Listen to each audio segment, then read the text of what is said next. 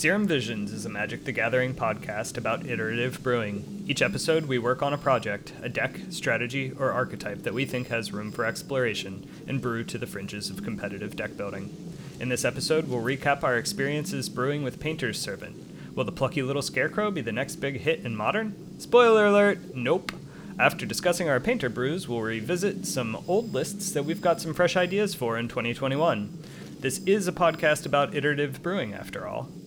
Have a sip of your Blink Moth tonic and open your third eye. This is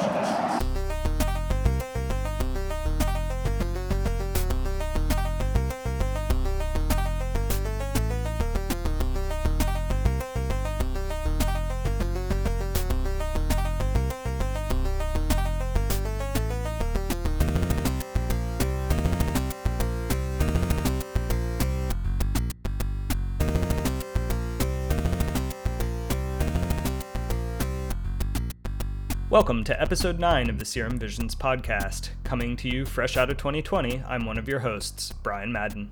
Joining me on the line from even further in the future is a man who has prepared many mixed drinks and served them from a chalice of the void. Zach Ryle. How are you, Zach? Oh man, I'm so good. We're rolling into 2021, and as I've mentioned on my stream and many other places, you know, I, I, uh, I I've been looking back on 2020 and thinking about some of my favorite memories and some of my accomplishments, and even though it's easy to think of it as the year that wasn't or the year that was lost or whatever, you know, sort of perhaps more realistic view of it some people might have for themselves, I'm choosing to uh, look as I do always with uh, with hopeful eyes and the idea of uh, moving forward with the best of that year, as as we really usually we all do. I think I think that's that's fair, right? Yeah, I mean, uh, the listeners can't see it, but we're actually all wearing rose colored glasses right now. yes, I, I usually take those off as soon as you guys bring up Mox Tantalite, um, but otherwise. ouch. Ouch. Listen, it's not my fault. They made it brew resistant. Uh, we'll say brew intolerant. We can over- overcome this. it can it can tolerate small amounts of brewing, but too much and it gets an upset stomach. One day. Um, Yep.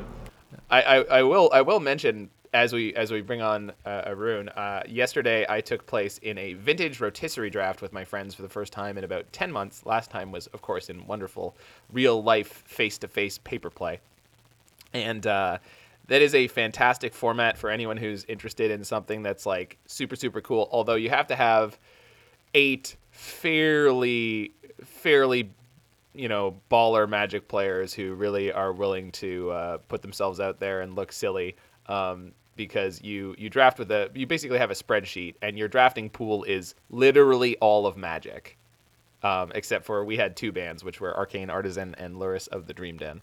Um, but uh, and then you just go in a in a snake formation. So from seat one through eight and then eight through one back and forth back and forth drafting cards from all of magic. So it's it's pretty cool. The first 16 picks are like semi they're not locked in but you you will expect to see all the moxes black lotus ancestral recall and uh, my favorite that i've gotten twice in a row now time vault you expect all of those to go in the first 16 but depending on the group you're playing with uh, you get to see some awesome cards uh, my best buddy roy the boy um, came out strong last time drafting an early Klothys and just playing uh, red green fun police and doing fairly well with it uh, meanwhile i had the urza lord high artificer deck with um, oops all combos. So I was playing Thopter Sword combo with Urza. I was playing uh, Time Vault and Voltaic Key and uh, the other key. And I was also playing Painter Servant Grindstone. Nice. Nice. Suffice it to say, this time uh, people were prepared for it, and I ran into both a turn two Stony Silence and a turn two Null Rod in different matches, and and promptly lost those. Serves you right for trying to do broken things with artifacts, Zach. You know what? I had I had I had plenty of fun losing. There we go. Also joining us is a man who flips whenever the fourth spell of a turn has been cast, leading to uh, many awkward moments at Friday Night Magic. And Arun exclamation Singh, points. How are you? Ah, yes, and exclamation points. I'm How are you, Arun? I'm doing very well. You know, it had a very nice Christmas break. Just took it easy. Uh, got a my parents and I got a nice little cabin uh, up on the Oregon coast, and you know brought our dog and did a whole bunch of hiking and cooking and not looking at phones or emails or work. And yeah, I felt it was a beautiful, uh, you know, just wonderful time. I felt very refreshed coming back to modern. Uh, so I, you know, I, that was the nice little break I needed and kind of talked about last time. And I've, you know, some for the most part, I've been enjoying modern. I mean, at this point, I think it's pretty high variance. So you know, some leagues feel much more fun than others. Uh, but overall, you know, I'm very, very happy to be bringing in the new year, especially in these circumstances. Awesome. So this week uh, we are going to do something a little bit different um, and talk about one of the new cards that has been spoiled recently. Uh, Arun, I know that you have a particular interest in this card. Why don't you take it away? Yeah, so you know we don't really haven't been talking about pre about previews much because a uh, being a podcast that goes every other week, you know, just doesn't fit the schedule well. But uh, and also we kind of like to focus on the brewing aspect. But I want to talk about this card uh, only because it's I'm going to be brewing with this card a lot, and this is Magda Brazen Outlaw. This is one in a red for a 2-1 legendary creature, Dwarf Berserker, that says other dwarves you control get plus one plus zero. A second line of text that says whenever a dwarf you control becomes tapped, create a treasure token. Uh, so this is essentially a lotus petal. And then a third line of text that says sacrifice five treasures to search your library for an artifact or dragon card and put it straight from the battlefield, then shuffle your library. Uh, so this is, I think this card is going to be really cool and really sweet. Um, you know, the biggest reason A is uh, the synergy with Mox. Uh, with A, it's a Mox Amber enabler, which is you know I always love those. Uh, but B, it actually synergizes very well with Springleaf Drum, where you can tap it for a mana and then you get the treasure. And then if you have a Kinnan out too, you can tap it for tap it with the Springleaf Drum to get two from the Outlaw, and then a treasure comes down, which you can also sack for two with Kinnan's ability. Uh, so this is you know kind of like a mega. It can be a mega jumping stone, mega mana engine in the Kinnan uh, Springleaf Drum shells. And I think this could be actually extra extra good because Springleaf Drum is like always it's in all these decks, it's just the worst card in the deck. You know, you look at some of these lists and just say, oh, this this list has 56 good cards and four spring Springleaf drums. You know, like I mean, un, like excluding lands or whatever. And you know, I always I'll go to four drums, I'll cut down to three, I'll cut down to two. It's just I have such a mixed relationship with drum because the first one you always want, and the first one is good, and the second is awful, and the third and the fourth are even worse, and you don't want to see more than one, but like I guess the ceiling is just so high and the floor is so low. But you know, maybe by getting a critical mass of cards that go really low with Springleaf Drum, you might be able to justify playing more than two. So you know, I'm definitely as soon as this card comes out, I'm going to be working on it in some Kinnan, uh, in some Kinnan brews. But yeah, just very very excited for this card and the whole overall emphasis on legends in this set. You know, I'm a sucker for Mox Amber, and I'll take I'll take whatever new enablers we can get. Yeah, I mean, Mox Amber is the best Mox we got for right now, right? So, uh, gotta do what you can to, to make it work. I've got a quick uh, Scryfall search of the legal dwarves in Modern right now. Um, most of them come from Kaladesh, uh, and a very small selection come from uh, Shadowmoor Eventide. Um, and then there's one from 8th edition, which I, I think that's literally the. Oh, and there's a few in Eldraine. Um, the one from 8th edition is obviously the most playable Dwarven Demolition Team. Uh, th- two in a red for a 1 1 tap destroy target wall. So, you know, quality. Quality. Uh, but actually, uh, Tor Torbran is probably the most playable elf, but not use or not uh, dwarf, but not useful for us here. But there is SRAM, there's Depala, um, and then there's a pretty cool card called Renegade Wheelsmith that I don't think is playable in the kind of deck we're building, but there, there's definitely like some fringe playable dwarves here, maybe. Uh, but I think it looks like we're gonna have to wait for Kaldheim to come out, even though Aerial Responder is, of course, the Vampire Whitehawk. Um, that's not really the power level of of modern. Well, uh, there are changelings. There are definitely going to be changelings in Kaldheim as well. Um, and you know, uh, there's uh, goofy cards like uh, Arcane Adaptation. We'll just turn everything into a dwarf, and then we'll have treasure for days, and everything will be awesome. And yeah, brewing. Yeah. Yeah, yeah. Uh, Chameleon Colossus might be the dw- best dwarf ever printed. I go. Oh, I yeah, could get on board with that. I, that card used to be nuts. Changeling no, uh, Outcast. More. If we go for legacy, if we go for legacy legal, legal there's a dwarven recruiter. Uh, um, yeah, yeah. I'll leave. I'll leave that seen... project to someone else. Have you seen the people speculating on the the dwarves? I uh, around spoiler season, I like to throw a bunch of um, cards into my card kingdom cart just to watch the price changes. Oh And, sure. Um, Oh, I'll check on them every day just to see what happened. And people were specking real hard. There were a bunch of really crappy common dwarves that I threw into my cart just to see what would happen. And the price went up, and the stock completely dried up over the course of about I don't know maybe two days. And uh, I'm expecting a lot of people to be holding some really cheap, uh, unplayable dwarves for the, unf- you know, the the indefinite future because nobody's actually going to want to buy them. Yeah, I, I uh, yeah, I feel like I feel like the rampant speculation is definitely. But you know what? I mean, last time there was a really good goblin that came out. Um, you know, anyone who bought into Boggart Harbinger got paid off big time in the short term. So uh, you know, this has been uh, MTG Finance with the Serum Visions podcast. All right. Well, yeah, Magda seems pretty cool, and um, Temur is a great color combination. So I look forward to these Kinnan brews as well. So uh, let's let's let's keep on rolling here. Um, what have we been seeing in the meta, Zach?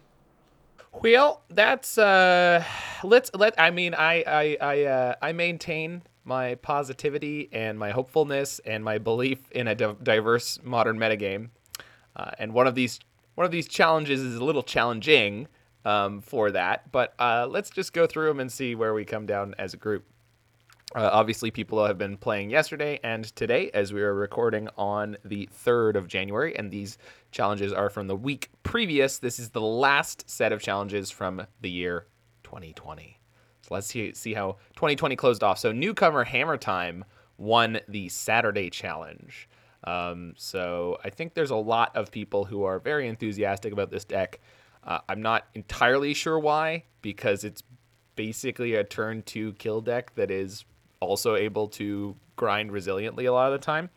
Um, but uh, maybe it's just a change of pace, and that's what people are happy about. So in second place, we've got Ad Nauseam, and in third, fourth, and fifth, four color Uro, Woo! which sounds bad, which sounds really bad. I agree with you. And in sixth, more Ad Nauseam. However, in seventh, we have blue black Rogue Mill, eighth, black red Scourge Shadow, ninth, Izzet Blitz, tenth, black red mid range, 11th, another ad nauseam, and 12th, green white hammer time. Uh, other notable finishes in this challenge are uh, 16th place, place Etron, which is the highest Etron and almost the only Etron that we see in either of these challenges. 17th, we've got Rinko playing Enduring Ideal that's splashing red for Deafening Clarion, perhaps a concession to the unbelievable amount of small creature aggro that's flying around right now. Uh, also playing some treasure maps, so this deck is a wild one and it is probably worth checking out. And 28th, 29th, we've got the Super Belcher Brothers. Um, just uh, two Belcher decks hanging out in 28th and 29th. And uh, a little known card, uh, Urza Lord High Artificer, appearing in 31st place in a blue black Thopter Sword deck. So a couple of random decks through the sort of uh, 17th through 32nd place here, but the top 16 looking a little bit brutal.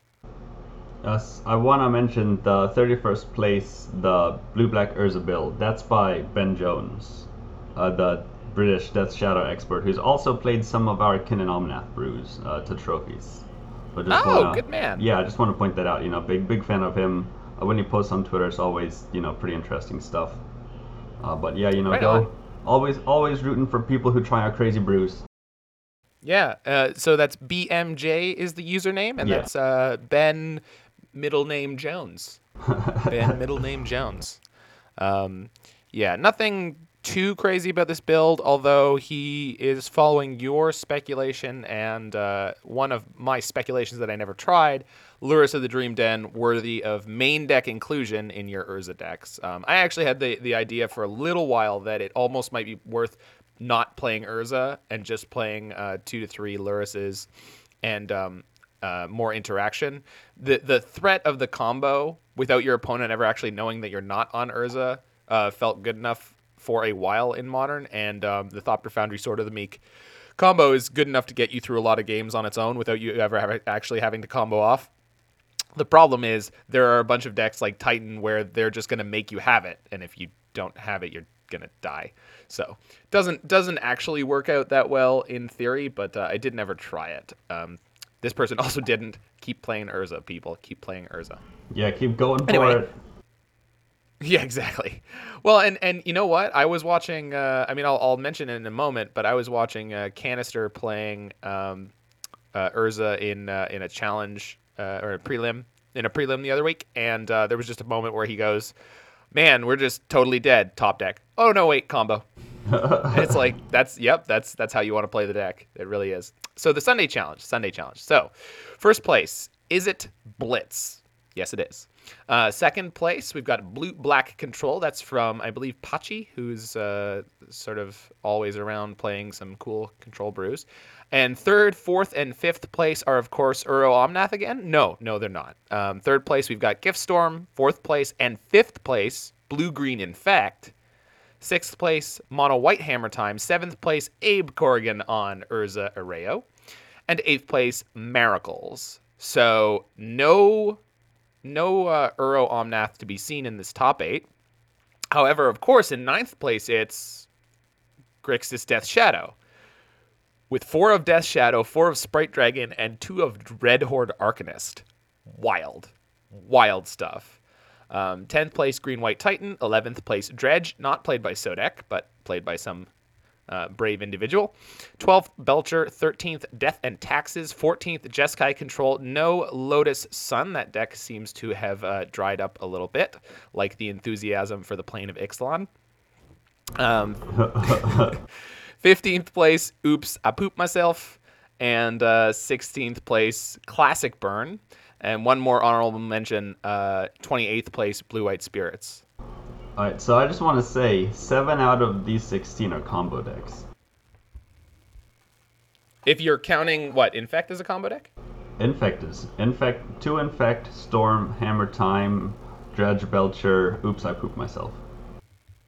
yep, yep, yep. I mean, Uh, uh, I just want to take a moment to shout out David Robertson from the Faithless Brewing podcast on the uh, "Oops, I Pooped Myself" title for that deck.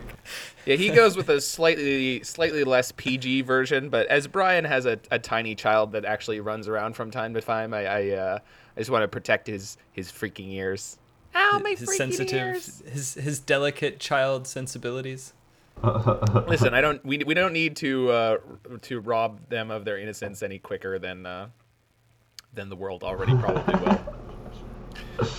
Uh, but no, but okay. Yes, you're not wrong, Arun. You're not wrong. However, we know uh, modern tends to be a pretty brutal format, and I think we can look at these um, these two challenges and say, yeah, it definitely feels like the drag race is on pretty pretty hard right now. And by drag race, we're re- we're referring to a lot of ships in the night style combo decks and a lot of uh, matchups coming down to how good is my brutal sideboard card and do I draw it in time.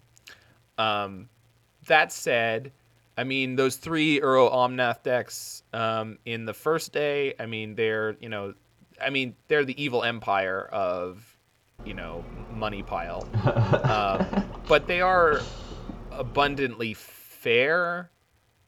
Although it's weird because when you play against them, it's kind of like you lost on turn three when they growth spiral into uh, Omnath and they have force backup. So it, it- like ah, it's just it's just tough you know it, it does feel like a lot of the time it's just down to they make you have it or you make them have it on turn three and then occasionally you get a really interesting game after uh, maybe you both fail um, or you both slam uh, haymaker sideboard cards Yeah, go ahead, Brian. Yeah, I I um we're going to talk about this when we get to some of the results with Painter, but this uh this Sunday challenge, you know, top 16 is kind of what I was seeing through my leagues as well. I got killed on turn 2 and turn 3 in probably 4 or 5 of, you know, 10 matches. Um, I died to Storm on turn 3 twice in a row. Uh, I died to infect on turn two and then turn three in a match. Like I feel like everybody was just drag racing. Um, but then watching your stream, you know, I saw you play against Jund. I saw you play against uh, Miracles. So I know these decks are out there. I just uh, I feel like maybe it's the timing that I'm getting into the leagues, but you know, I'm seeing things that are, are much closer to this Sunday challenge than to the Saturday challenge.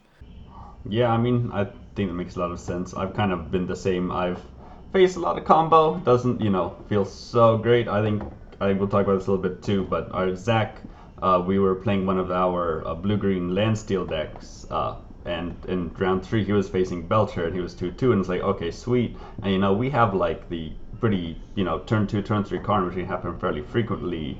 Game one on the play, the person just belched him on turn two.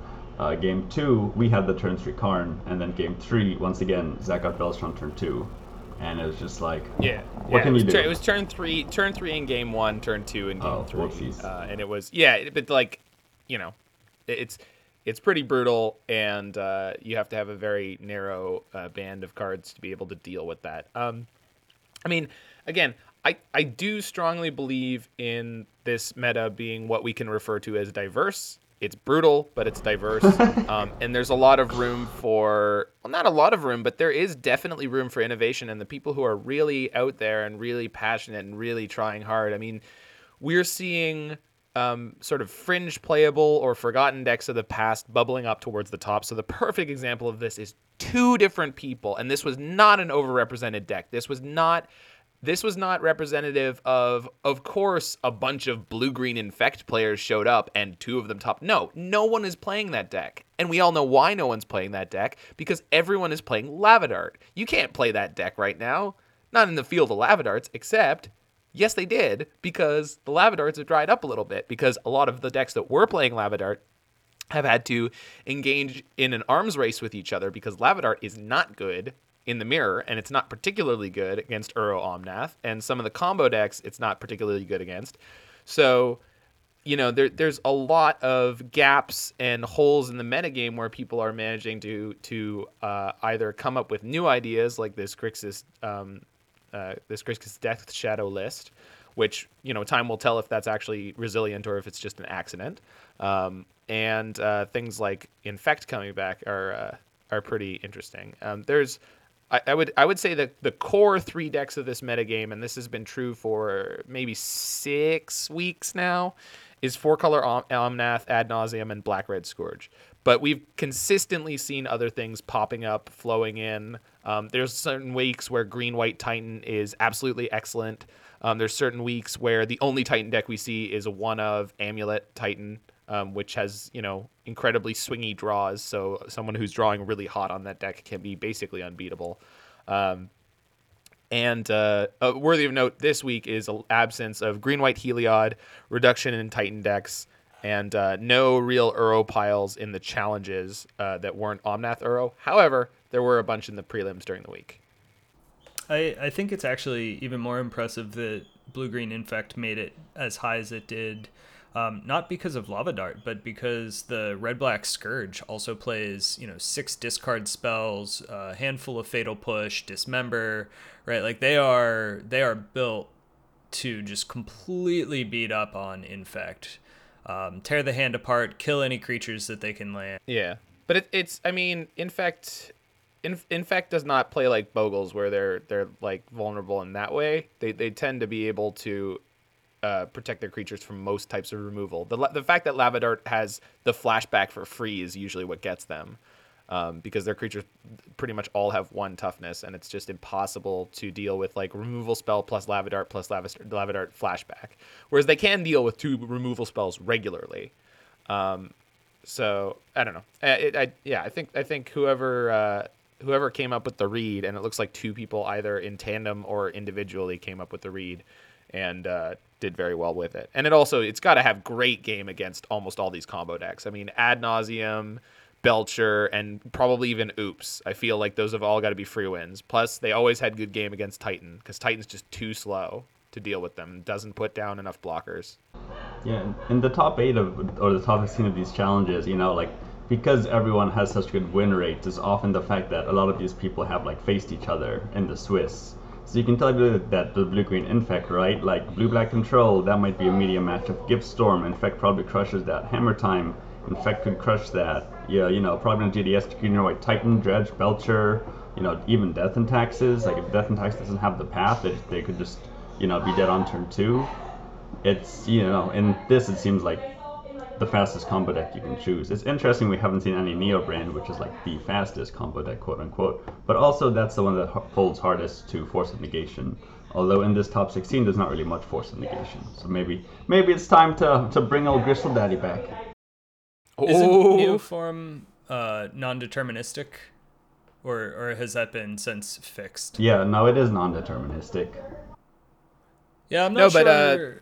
I mean, when you can deterministically win on turn two with Belcher, it, you know, uh, maybe a, like a lower percentage of the time than with Neoform, I think that that's probably part of why we're not seeing um, Neoform, just because Oops is capable of the same fast wins, but it is deterministic, whereas, you know, Neoform can go off and then just completely fizzle. Yeah, and then there's also Force of Negation, which Oops is much less vulnerable to than Neoform is. Yeah, because they what they'll what what Oops will lose to a Force Negation is usually a Pentad Prism. Yep. What Neoform will lose to it is the game. so, uh, yeah. And then uh, in other exciting news, because I pulled up some stuff from prelims because I was uh, somewhat interested in this and I could not believe uh, how much activity I've seen. Um, Arceus Dota Abe Corrigan, Canister, and uh, you mentioned who is the British player? Uh, ben Jones. Ben Jones. All of these people, brand new love, brand new appreciation, and brand new exploration with Urza Lord High Artificer, including, Woo! I've linked, uh, a prelim that was 4 by Arceus Dota playing um, four color Urza. And he 3 1 1 playing Temur Urza. No Thopter Sword combo. Old school. Um, pretty wild. Obviously, a very good player. Um, but uh, that's that's incredibly interesting. Um, so I am uh, sort of partway through an article about it, which I will hopefully get posted to Faithless Brewing at some point this week about the uh, sort of fall and rise of Urza. Um, potentially why it's happening, who's interested in it, and uh, just getting those lists out there for people because uh, I, am not exactly sure what's happening, but I, I am uh, certainly for it. I'm gonna stand by what I've been saying since since you know even the bans, um, you know the Mox Opal ban and everything. I think that Urza remains good. I think that the lack of paper play is hurting it because uh, it takes four clicks, even with the shortcuts, to make a Thopter uh, with the full combo, and you need five Thopters to uh, draw a card effectively with Urza.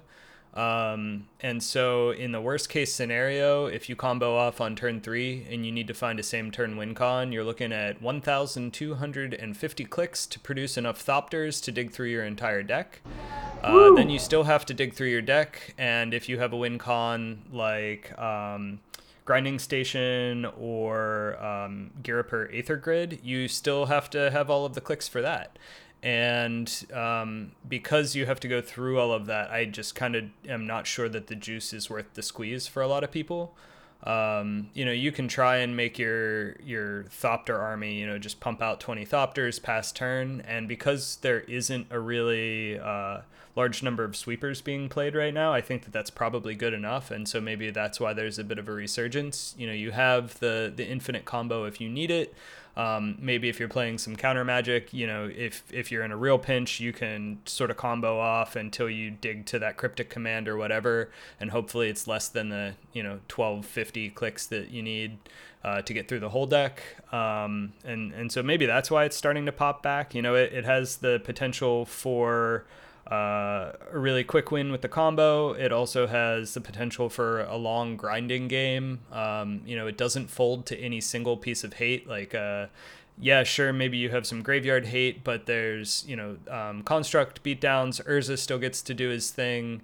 Um, and then on the flip side, if you get hit with a Stony like effect, you know, you have Goblin Engineer or Emry or Urza to keep making use of those artifacts, even if uh, you can't activate them. So, you know, I think that there's still a lot of game to the deck. I think what it lost with the Opal ban was just some of that speed. Um, mm-hmm. But, you know, I think it's still a perfectly good deck, and I, I kind of expect that when paper play resumes, we will see more innovation. And I'm really hoping for some good artifacts out of uh, Kaldheim. Yeah, I you know I think that's very well said. Especially, although I do want to mention that like you mentioned the big thing that Urza lost with the Mox Opal band is speed. Uh, but you know, speed is incredibly important right now. Like you know, even if you if you could, you know, if Mox Opal was honestly, I kind of want them to unban Mox Opal just so if they ban it again in a week, that's okay. But I just want the peace of mind that like this card should actually be banned, as opposed to you know like this card was banned for this other deck that had Oko, uh, which is pretty busted. But I mean, if I if of these Kindred Shells had access to Opal, I could see turn two Karns happening pretty frequently, which is probably a little messed up. Well, the uh, the Urza decks that are popping around right now are certainly uh, a little more scrappy mm-hmm. than um, than some of the previous versions. We're not seeing any copies of Archmage's Charm. It's usually only two or three copies of Cryptic Command for when you need it, and either very high copies of early game interaction in the form of either Galvanic Blast or Metallic Rebuke. So they they they do know what's up and they are aware that they need to be able to interact early with uh, combo decks and uh, things like uh, Black Red Scourge Shadow or, or Prowess or or um, Hammer Time. So like there's definitely good construction, good respect for the metagame in in the list that mm-hmm. we're seeing. They're not exactly the same as they have always been, and they are constantly constantly changing. Um, one of the crazy things about it is like Arceus uh, Dota's list has like just a whack of one ofs and no Whirs. It's just just all you got to find what you got to find when you got to find it. You know. Yeah, this is one engineered explosives, one Nihil spell bomb, one Aether spell bomb. No Whirs. No way to no way to find them. Uh, there's goblin engineers in this one which is a very slow, inconsistent way to do it. It will work in some matchups, but not in others. So I don't know how I feel about that, but uh, I, I love this deck, and I'm definitely going to play it at some point this week because I, I love I love four color Urza. Gilded Goose, Wrenn and Six, get in my belly. Yeah, the it's interesting. The Temur his Temur Urza list. Uh, it plays four Galvanic Blast and two Rebuke and two Cryptic interaction, but it's only got 13 artifacts and then four Gilded Goose. And you know this is something that even in my 20 artifact 60 card Kindred Shells, I really had trouble turning Galvan getting the metal craft from Galvanic Blast. So, and Zach has mentioned this too. Like you probably just want to play Bolt most of the time. So I would be really curious to know how often Galvanic Blast actually had metal craft, because I'm guessing it was much less frequently than you'd want to. Yeah, I, I mean, I, I, the real split is is going to be um, against things like prowess you're just going to need to be very careful where you deploy a non metal crafted blast. Mm-hmm. But I would say when you play against the Omnath piles where you're going to have more time yeah. to assemble your metal craft, being able to go up to four is probably very valuable. So I, I'm not saying one way or the other. I don't know.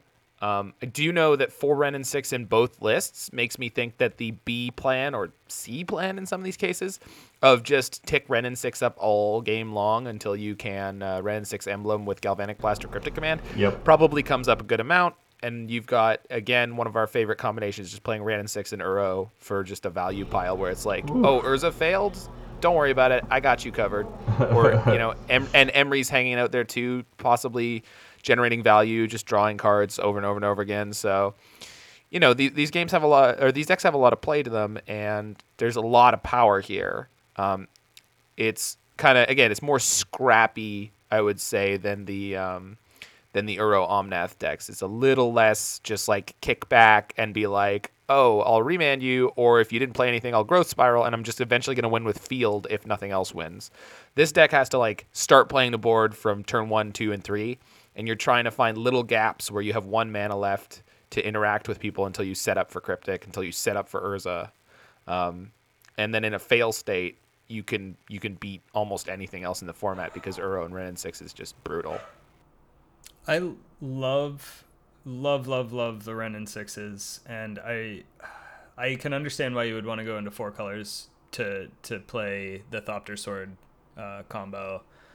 I can never put that down, but I always want to jam Wrenn and Six in, and I really don't like going to four colors because I feel like I've been bit by it. Turns out there's a lot of Blood Moon running around right now. Um, oh yeah.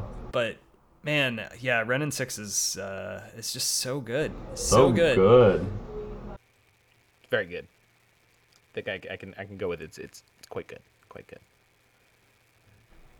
All right. Well, uh, anywho, so we... that's yeah, that's the whole that's the wholeness of the meta. I mean, there's lots of stuff happening on. So 2021 looking bright as we roll into it. Oh yeah, let's see what Kaldheim has to bring before we get too optimistic, though. Yeah. Listen, we haven't seen the blue green mythic yet, so it's nobody true. get too excited. We might be in serious trouble. All right, so let's take a quick break, and when we come back, we'll talk about our updates to our painter lists or our uh, results of our painter lists.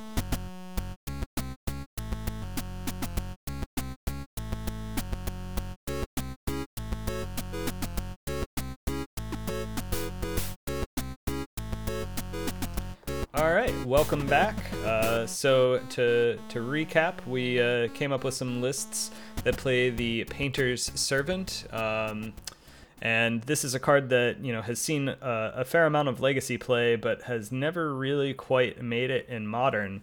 Uh, we of course did take the Servant on to less than spectacular results as is expected. Uh, Arun, why don't you uh, why don't you lead us off here? Yeah, well, I'm I'm only leading off because I've got to be honest, and I didn't actually play any painter decks this week. You know, I drew up some lists. I I once we talked about last week, but I think that hibernation is probably the best payoff, and then we also mentioned Iona into painter, which I think the fact that those two are probably the best payoffs for painter already, you know, makes makes me a little suspect. Uh, so I tried to brew up some lists to see, and you know the list they, they the list did not really excite me. I mean they looked pretty cool but the power level looked pretty medium. And i'd already been on you know a little bit of a bad run with some other very speculative brews uh, that i might talk about later. And i just did not have the heart uh, to jump in and get pummeled. And then i also watched zach stream some and uh, with the painter hibernation one. And it looked cool but once again it was pretty clunky and just you know, I I did not have the willpower to be like, okay, I'm just gonna go into the queues and get pummeled in a brutal fashion. Uh, so I'm gonna be seeing this most one out and you know, asking more questions. But I am excited to hear how you and Zach did. Yeah, uh, I think that this was a real doozy of a brew around card. I love Painter because of the unique effect and the oddball text on it. This is a card that I have been eyeing up for paper purchase for months now, but I've been looking for a good deal because they are quite expensive for no apparent reason other than uh, perhaps a single printing.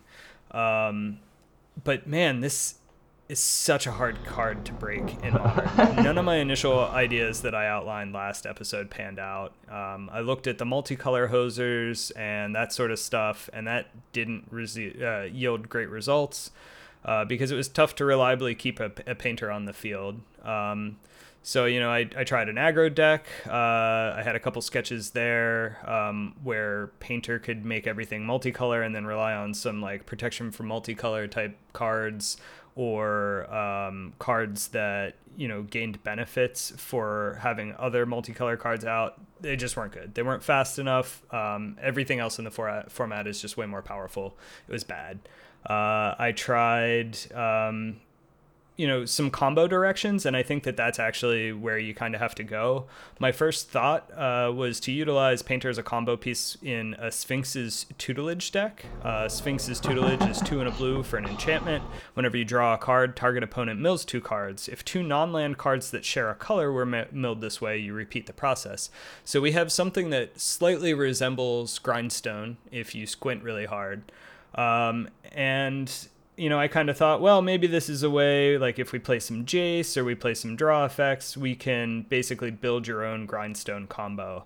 Uh, the bad news is I did the math, or I guess it's the good news for my wallet, but I did the math before I took this into any leagues. And if you assume uh, 22 lands on average in your opponent's deck, you've got about a 40% chance of milling two non land cards. So we're looking at less than 50% chance to get a second mill. Um, and then, you know, that compounds the longer you go. So if you mill two non land cards and then you mill two more, the chances of getting a third are just like super low. Um, so I didn't bother taking this one to a league. You know, 40% chance to get uh, two mills, let alone two plus, just didn't seem like enough. I still kind of like the idea of taking it in with a Jace, just because, you know, Jace draws three on his brainstorm. Um, and so you're guaranteed to mill six right there, which seems okay. And if you're playing Jace, maybe you're playing some more counter magic and things like Archmage's Charm. So maybe you're going to be able to mill them out.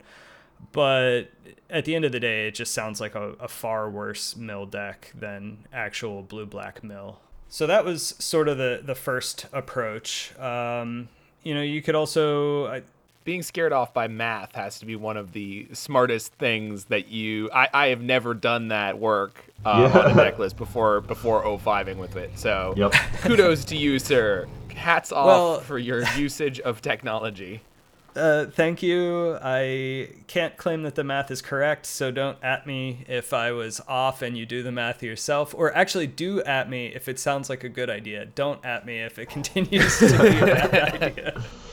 Yeah, I, I want to chip in. You know, I think it was smarter to do the math. I would have just taken to a two-player queue and tried to get the combo. Then I'd get the combo and I'd be like, oh, what the hell am I doing? Why did I think you this know, was remotely plausible? Uh, don't giving don't go giving me too many accolades here. It'll go to my head. Um, I was just feeling very, uh, you know, uh, cautious after a slew of other losses going into the uh, the two player queues, things like that with bad brews. So I was really just protecting my um, my ticks pile. You uh you had another another go with something with Painter here, huh? Yeah, so I decided to keep looking at combo pieces, and I figured that the two card combo of Painter and Iona Shield of Emeria is probably one of the better combos out there. So, as a reminder, Iona is 9 mana for a 7 7 legendary angel that reads As Iona Shield of Emeria enters the battlefield, choose a color. Your opponents can't cast spells of the chosen color. Uh, so, with an Iona and a Painter on the field, the opponent is completely locked out of casting spells, much like the Karn Mycosynth Lattice decks of yesteryear.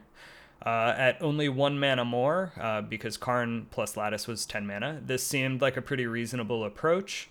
Um, although those were both colorless cards, so it is a little bit easier to ramp into.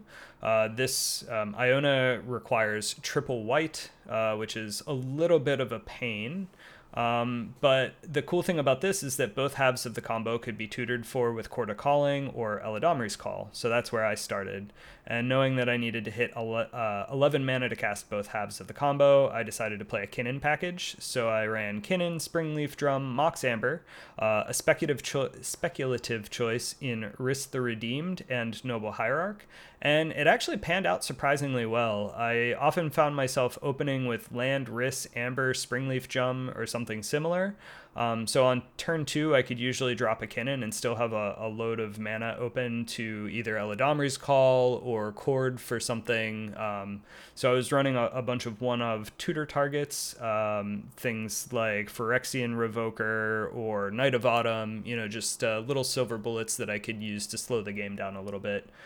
Um, I even threw a one of Uro in there, and that actually turned out to be surprisingly well, I mean, unsurprisingly good. It's Uro. Uro is excellent, but but being able to tutor for Uro uh, panned out a lot better than I expected. I was kind of unsure how I would feel about that, but I found myself reaching for it surprisingly often.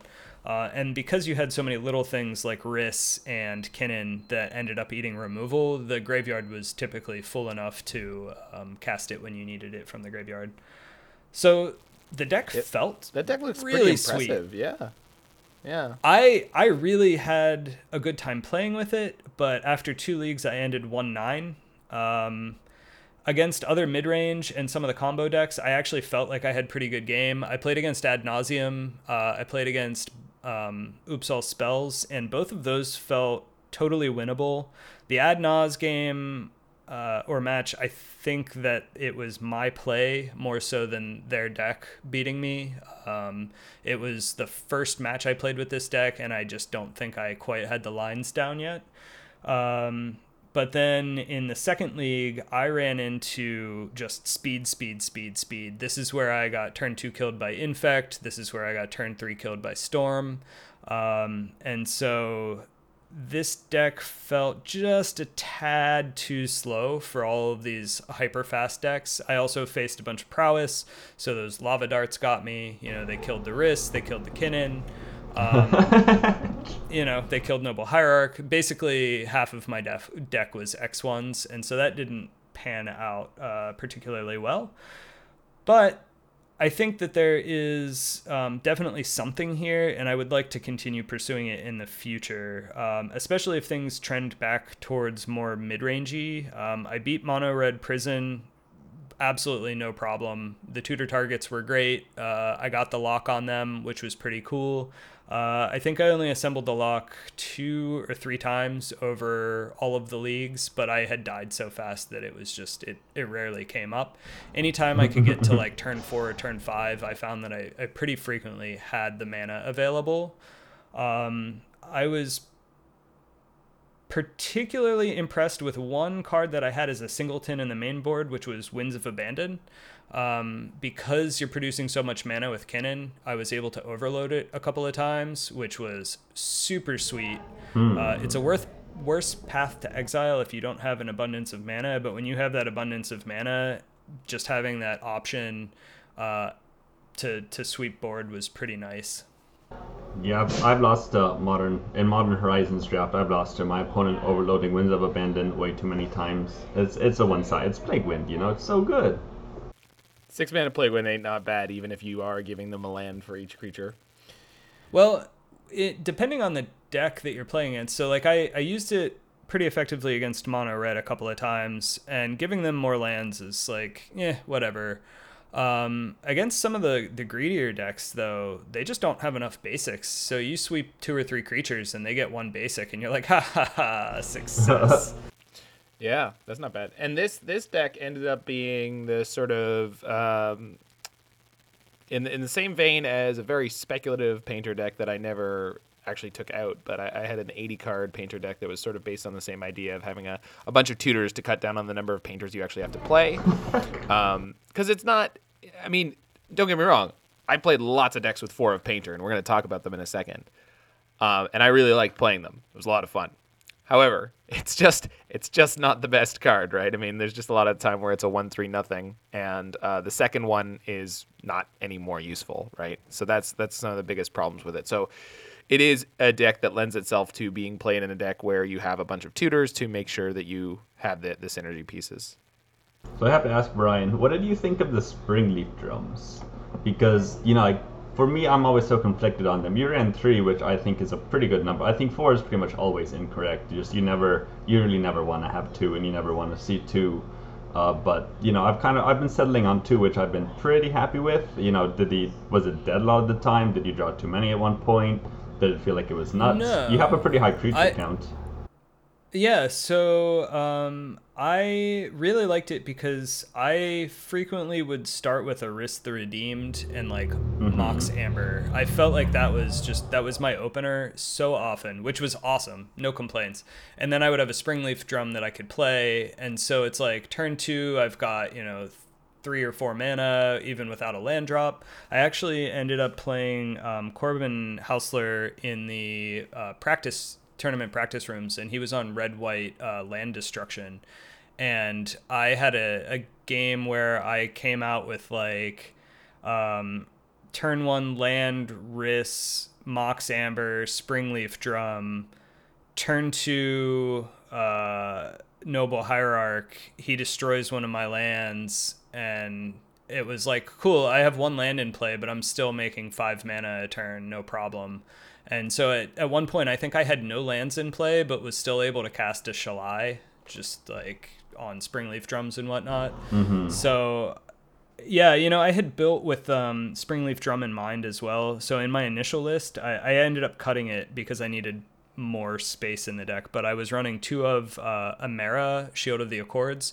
So that one is uh, a green and a white legend that when it taps, it produces a 1 1 token.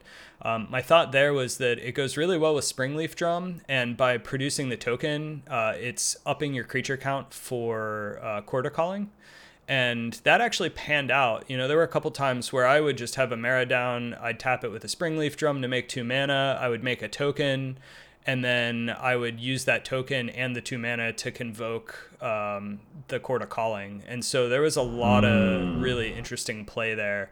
I don't know that I would play Emmara or be as happy with Springleaf Drum without the Chord of Calling. It was just having that abundance of effects that made use of just tapping creatures down was really helpful. So I want to mention you talking about how Springleaf Drum was pretty good for you. It seems like what you kind of do with this list is by playing Rhys and with the, with Mox Amber is you're just increasing you're increasing the ceiling of it. Where like you're still gonna have a lot of fail cases, but I can definitely see how you know Rhys, Mox Amber, Springleaf Drum uh, sounds sounds pretty good. I've I've always been yeah, and and yeah, Chord is also really good call. I've always been really really interested in like the one of the I think the only avenue I haven't explored with Mox Amber is just having a critical threshold of like maybe four to maybe eight to 12 one CMC legends, and then just like going you know using it as kind of like a a free uh, you know just free mana ramp, and then going up from there. You know maybe you can like turn one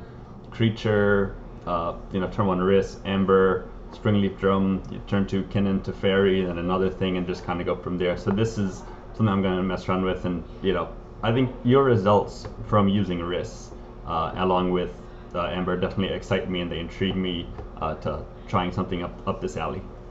Yeah, like I said, it felt really powerful. I think I had some bad beats in the matchups, but um, you know, uh, just like full disclosure, a lot of times I come up with brews. They do not feel powerful. They don't feel good. I'm honest about that. This one, this one felt good in a way that a lot of the others hadn't. So you know, I, bad beats aside, I, I really do think that there is something here to continue exploring. Mm-hmm. No, I, I definitely agree with that. Uh, I mean, I, I, would be interested in doing it in an 80 card shell just because you are playing like up to eight tutors. gives you room for more um, one ofs, and uh, they're the kind of effects that we want to fill the rest of the deck with uh, are pretty redundant. And, uh, you know, in theory, we, we can then play three or four uh, Springleaf drums without feeling as bad about it Obviously, you get more swingy variants, but I think it's it's pretty easy to make it worth doing. Plus, a powerful mana engine is a great way to continue to utilize Yorion. So um, it gives me some great hope for uh, something that I might jam at some point. now that said, in the world of four of painter decks, uh, I have a lot of links here. So uh, you know what? I, I gotta say, I, I was I was looking through our podcast in the last little while, and uh, I don't always get to contribute that many decks. You know, um, you guys are such wonderful brewers that I usually get to just do a lot of testing and commenting and helping with ideas, but not actually vomiting out deck lists. This time, this time was a little different. So I've got here uh, the the Urza Chalice painter deck, an untested Urza painter deck that does not have Chalice, but instead focuses on other mana creatures. We've got the original Woodland Bellower list that I came up with off of the idea from uh, Chase Hansen. We've got an update with uh, tweaks from uh, the CEO of the Faithless Brewing podcast, Mr. Daniel Schriever. Um, so he uh, sort of pushed me in the direction of playing Karn. Um, and then on the final one there, I've got a, a, stream that I recorded last night, which is an absolute uh, absolute pleasure with the one and only Lawson Zandy, whose painter deck uh, was a, a different uh, approach than any of mine. So most of mine contained four of Painter's Servant uh, and four of Hibernation. Uh, for recap, two and a blue for an instant that returns all green permanents to their owner's hands. So the idea here is with Painter's Servant in play on green, you can upheaval the entire board. The Woodland Bellower combo decks um, were very middling. So Woodland Bellower is a, is a six mana creature, and uh, if you have a painter in play naming green, um, you get to search through your library for Glasspool Mimics uh, over and over and over again until you have five Woodland Bellowers in play, or possibly six if you have other clones. And then you can play a Hellraiser Goblin that you can grab out to give your whole board haste and immediately try to attack for lethal. Um, so this is a sort of quote unquote instant kill combo or, or one one turn kill combo in your deck that also has the hibernation. Um, I don't know how good these decks are, um, and Cavedan's update added Karn to the deck as a sort of backup plan since we were already playing Arbor Elf Utopia Sprawl, since that is one of the most powerful early game mana engines in Modern. Um, I don't know if it's just bad luck on the the run with uh, the the Cavedan's tweak with the the Karns, or if the original version with Eternal Witness and some cryptic commands was just better. Um, but neither of those seemed particularly great you know. But um, they're interesting, and if anyone out there wants to delve into the Woodland Bellower combo decks with uh, Painter Servant here, um, I will say there's definitely something there. Um, having the combo kill is good. The hibernation plan is is solid, but um, when I was looking at this hibernation idea, I realized that the painter, of course, is an artifact. Um, the artifact mana engine we all we, we are obsessed with and we just keep coming back to is our good boy Kinnan Bonder Prodigy. And I was thinking to myself of how best to marry those ideas. Um, at the time, uh, I was really kind of interested in finding out how good jamming four of Chalice in your main deck would be. Um, so as long as your deck has a reasonable um, control matchup, specifically control, because a lot of the mid-range decks do rely on one mana interaction. Um, as long as you have a reasonable control matchup, uh, having four of Chalice, I thought would be pretty good. And my results have sort of held out that it is. It's pretty good. It's okay. Um, obviously, a lot of the decks you're trying to hose are playing discard in the form of Inquisition of Kozilek and Thoughtseize, so it's it's not always easy to resolve your Chalice. Um, but this this first shell that I came up with with the Urza Chalice Painter uh, was reasonably successful as I went along. I think we had a three two league and a two three league uh, that both felt pretty pretty interesting. Um, so we were playing two of Kinnan, we're playing some Emrys and Uros and Urzas. Uh, Aether Gust is another synergy piece with our uh, fun little painter boy because uh, you can start Aether Gusting literally any permanent and any colored spell. So the whole thing here was pretty good. And then when you play uh, Hibernation with Painter, um, while you can do it on your opponent's turn and then just sort of start out on your turn with sort of a fresh, fresh, clean, totally scrubbed board, um, and you just start playing out your lands. This deck was also very, very good at uh, playing a hibernation on its own turn, creating a large, large amount of mana and replaying most of its hand. And that was really with both decks um, something that I was trying trying to make happen. Um, is that uh, the the hibernation could be a sort of virtual game win because what would happen is you'd get your opponent to pick up three to four lands and everything that they've played out by that point and you immediately, you know, drop a Kinnan and a Drum and a Mox Amber and an Uro or an Urza, and uh, I, we did actually execute this multiple times to uh, good effect. So um, I don't know what other direction this could be tweaked, um, but uh, I, I, know we uh, we had uh, some reasonable success with this one as well. Aru? So one question I have about this list, and I think it was actually brought up uh, when you know similar list you submitted to Faithless Brewing for the brew review, and uh, Jerry and I think everyone on the podcast too mentioned this is, you know, uh, without wasted tutor for hibernation, and with hibernation being pretty useless unless you have a painter on the field, how did you know how did hibernation feel? Like, what were the tensions in the deck? Like, did you was it able to work without hibernation? Like, did oftentimes you have hibernation clunking up your hand without painter servant? Did you ever get totally wrecked when you casted Hibernation and they fatal push your Painter Servant? Yes, uh, yes, yes, yes, and yes. Um, all, all of these things were true. Yes, it was clunky. Yes, I got wrecked um, on a couple times where I. There were times where I just straight up misplayed, and I was like, "Oh, I shouldn't have done it like that," and I opened myself up to failure, and then I failed. Go figure. Mm-hmm. Um, one of the things I did like about this is playing um, four of Emry with Painter Servant meant that sometimes instead of having to draw the Painter Servant, you could mill it and cast it out of your graveyard. Yep. The hibernation thing is really hard to figure out. So for the 80 card version, my very first speculative version for the uh, Bant 80 card version, sort of based off of Brian's idea, is possibly to play Mystical Teachings. Um, this way, you can play only one of Hibernation in your deck, and you can have some sort of Silver Bullet spells. Um, the other option that I think you brought up to me, or maybe Brian did, is um, is uh, the scroll. What is it? Merchant scroll. Merchant scroll. Well, Um, that's which is only a one blue in instant. Yeah, one in a blue sorcery. Search your library for a blue instant and put it in your hand. Now, obviously, that's a lot more narrow, but I mean, there's some good blue instants out there. I mean, there's and you could play in your 80 card deck. You could play a Nexus of Fate for the late game reach. You can play um, uh, Cryptic Command. Obviously, is one of the best cards, and that's fine to have as a one of. And if you're playing Mystic Sanctuary, if you mill it over with Emry, you can pick it up that way. So Mm, there's just a lot, a lot Yeah. of ways you could try to solve this problem.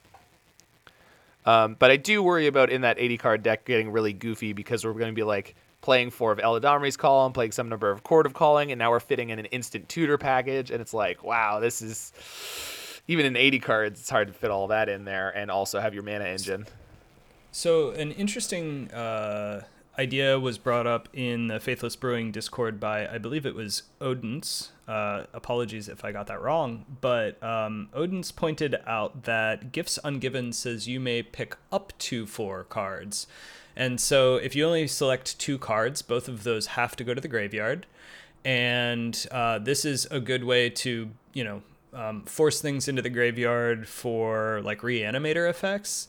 Um, so this is this is slightly uh, tangential, but I'll, I'll, I'll bring it home here in a second. Um, so an Esper list or something that wants to do some reanimator shenanigans could bring back both a painter and an Iona. Um, unburial rites, for example, you could um, gifts ungiven for unburial rites Iona or whatever it is that you need. But similarly, um, maybe we could tutor some of these cards like Hibernation to the graveyard alongside something else that we may want. Uh, we could play cards like um, Underworld Breach or other ways to recur, recur cards out of out of the graveyard or cast them. Mission Briefing, Snapcaster Mage, you know that sort of thing. Yeah, no, and I hadn't mentioned it. Um, this this week, uh, one of the decks that uh, Aspiring Spike was tinkering with and uh, got his 5-0 with, as he almost always does, is a uh, Sultai Goryo's Vengeance uh, mid-range control Field of the Dead pile. Uh, in which he's using gifts ungiven in uh, in a similar fashion to what you're mentioning now. Now I, I've never seen him go for the uh, two of gifts pile. He's always going for four, but it usually involves Uro, Life from the Loam, a fetch land, and and, um, and something else. I, I don't know exactly what. I uh, I, I don't remember the uh, intricacies of the deck, but it's definitely something that you can do. Um, and the uh, Unburial Rites Iona package is sort of a well-known uh, thing that's been around for a while in uh, a number of different Esper shells. So, yeah, it's I mean it's just so crunchy to try to figure out all the different options here, and the iterations on these deck lists could be uh, pretty endless. That's why we're here. Um, so, yeah, exactly. Well, no, I, now I like the very clean uh 60 card Urza uh, painter lists. I not that I've tuned those to any great level, um, but if you want to do the sort of more linear stable thing, I think this is an okay direction to go. I'm not sure how much further it could be pushed than this. I'm sure the numbers could be tweaked and it could get a little bit better. That now that uh, Bant version with all the all the mana and some number of gifts or some number of tutors for the hibernations. Now that is going to be a, a much more colossal work.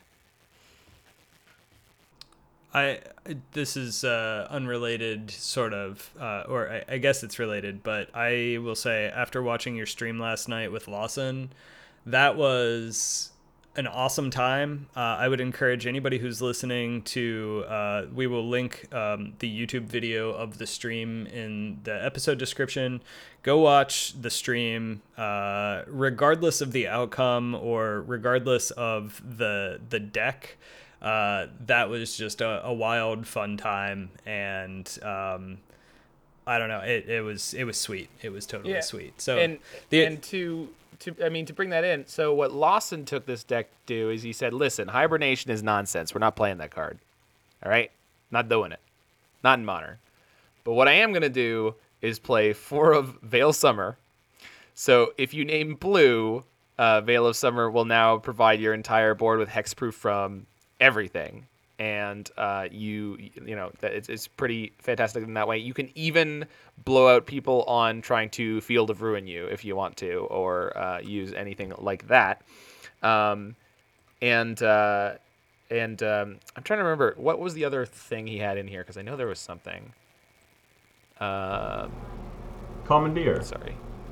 Oh, Commandeer, of course. So he also realized that if you're already setting it on blue for the Veil of Summer, uh, Commandeer makes all the cards in your deck, all the cards in your hand, blue. Now you could just pitch those to Force Negation, but Commandeer, the well-known card from Cold Snap for five blue blue, is uh, has an alternate cost of exile two blue cards from your hand and gain control of target non-creature spell. Now, it's a very interesting uh, thing here because uh, one, they can't Veil of Summer this. You're gaining control of it. You're not countering it. So if they Veil of Summer you, this is still going to resolve. You're going to gain control of their spell. The other thing we ran into a little bit in uh, unfortunate variants is things like Blood Moon and things like Boil. This does not work particularly well against. You will control the Blood Moon or the Boil. They will still eat you alive. Uh, but you can do crazy things like steal your opponent's turn three Teferi or turn four Jace, which we did. Um, so generally speaking, this this deck is super hedged against the sort of four color greed piles or anything that's close to that. And the matchup we had against Miracles was uh, just a massacre. So I'm, I'm just gonna, you know, talk about this list a little bit. I think we should give it to the listeners.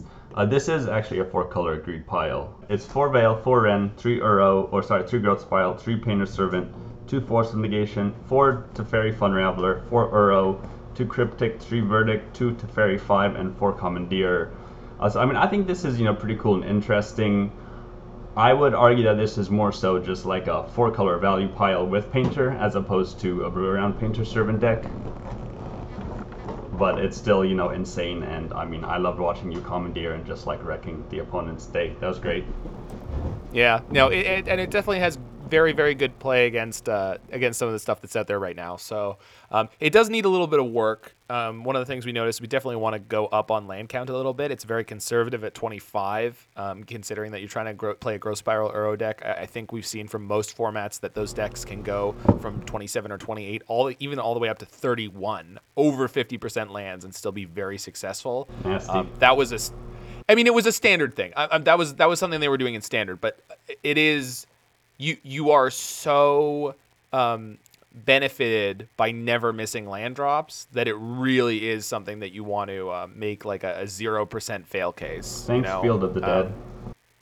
that's I mean, yeah, that's what it is. Is that you have your win condition in your land base, um, and so there's just a lot of games where you just roll up to Field of the Dead and you just start winning sort of by accident, um, and you don't even need to cast a spell every turn on the way. You cast like a Wrenn and six on two.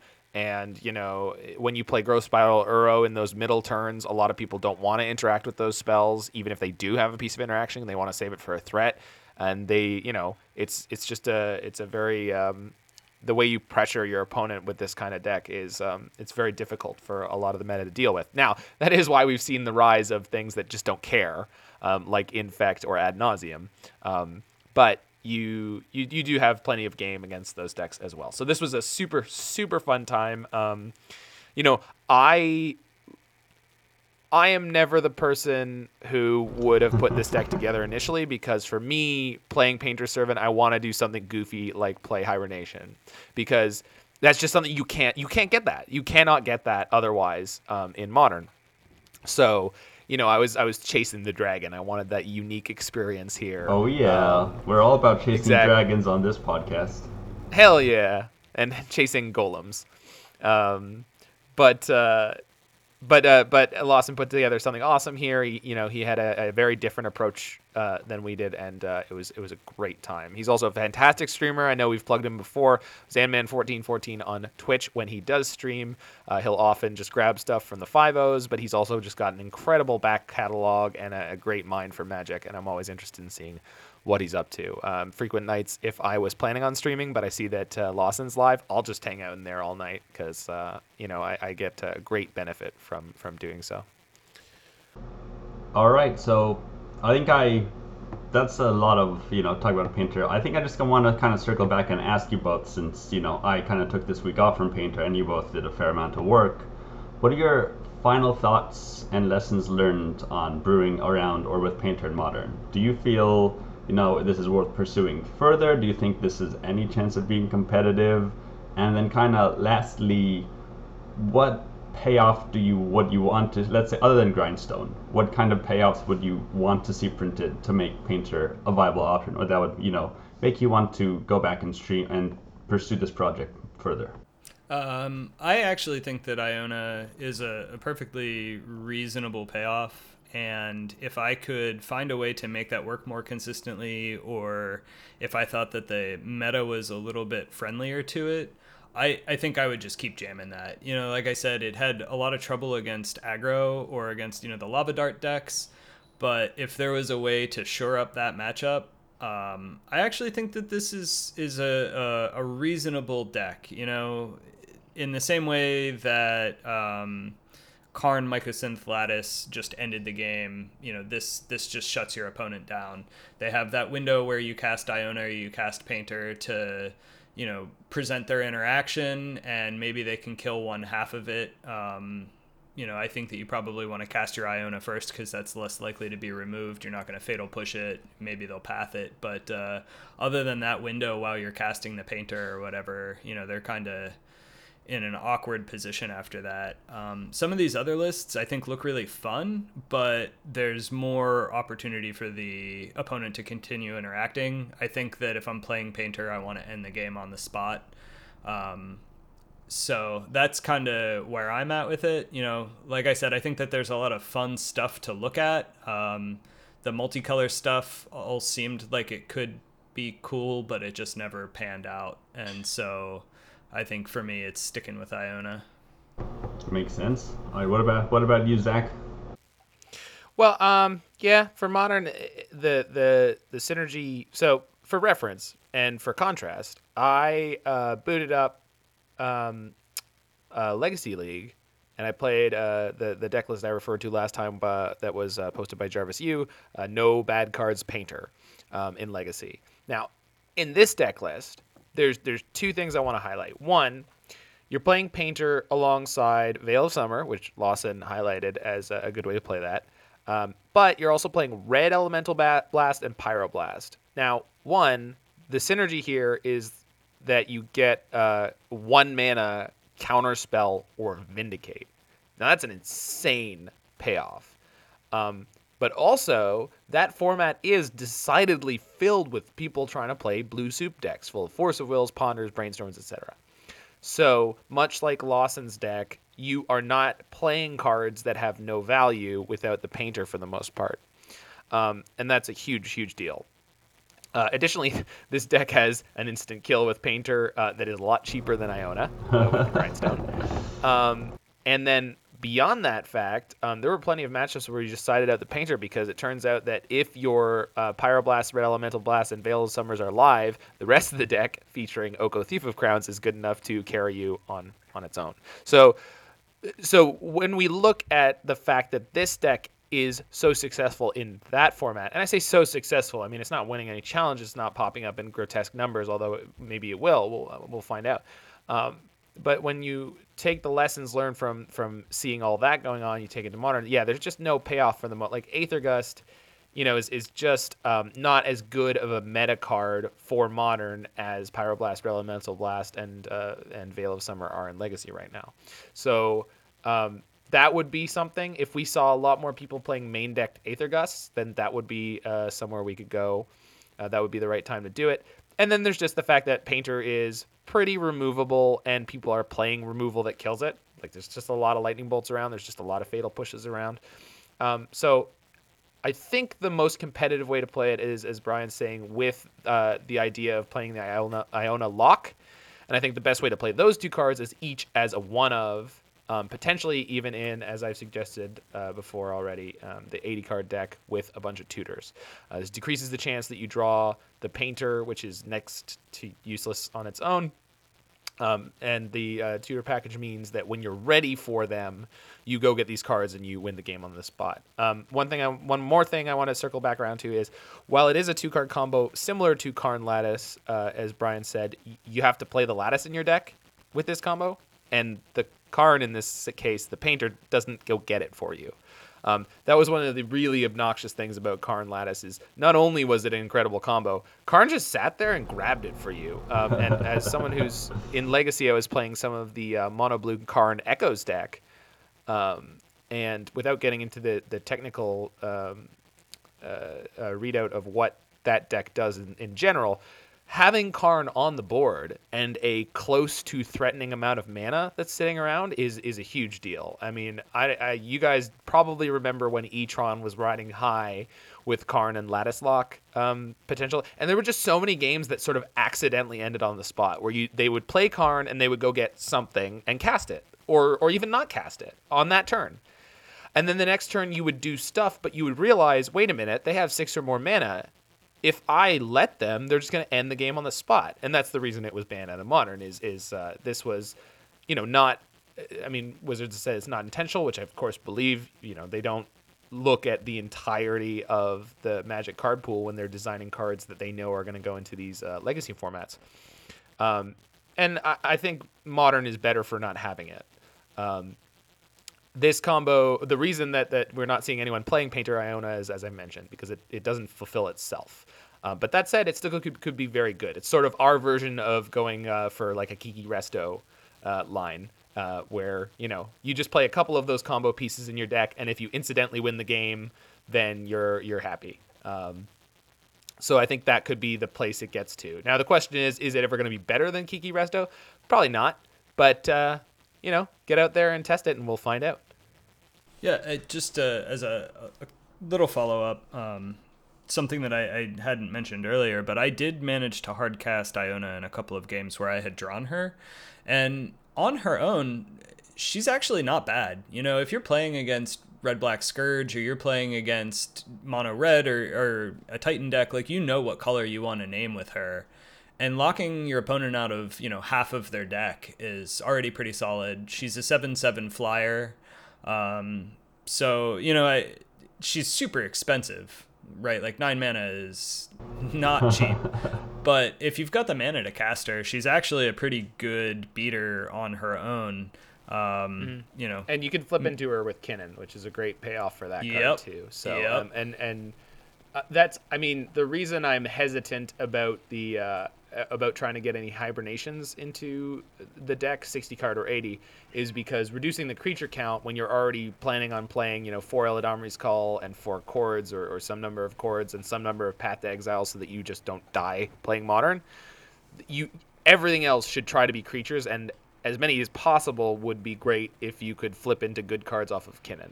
It's a yep. really difficult uh, balancing act. I know Jiggy has tried before numerous occasions. Um, so, are we ever going to be able to crack it? Maybe. Is there a cracking it? Maybe. What's the ceiling on this? I don't know, but uh, it certainly could be interesting to find out. I mean, that was kind of the go-to mode for the decks that I played. You know, I found mm. more often than not I was spinning Kinnan, um, and there were a couple times I whiffed, but there were a couple really sweet plays where you know somebody points a Thoughtseize at me or something, and I spin into a Shalai. That always feels pretty good. Hell yeah. All right. Well, uh, why don't we uh, put a cork in this one and um, take a little break? When we come back, we will uh, revisit some old projects this week in lieu of a Brew Around card. Stay with us. And now a word from our sponsor. Faithless Brewing, a name that means so much to all of its fans and patrons. But what does it really mean? A legacy of quality brews, pioneered in Minnesota, and now with nationwide production from the Carolinas in the east to Washington in the west. Brewmaster David Robertson hand selects from over 18,000 unique magic cards, some unknown vintages, some modern flavor of the months, and combines them weekly into brews of a delicious character spicy, sweet, hot, fresh, and strong. These fledgling combinations are then vetted and quality controlled by a head of competitive testing, Damon Alexander, who's always abreast of changes in their field, and CEO Daniel Schriever, who has never ceased to have a hands on approach to testing and enjoying their product. The result? Brews that have uplifted and inspired a community of people who stand by Faithless Brewing. Professionals even dip their toes into the Faithless fold and have presented these brews to the world to great success. Sounds good? You can join in by listening to Faithless Brewing every week, available on your podcast player. And if you like it, a small weekly contribution allows you to take part in the Discord where you can participate in community leagues with like minded brewers, and brew reviews where your own brews can be faithlessly roasted by experts and special guests such as Jerry Thompson and Everett Muha. Faithless Brewing. Some people say we have no standard. We say no standard is good enough for us.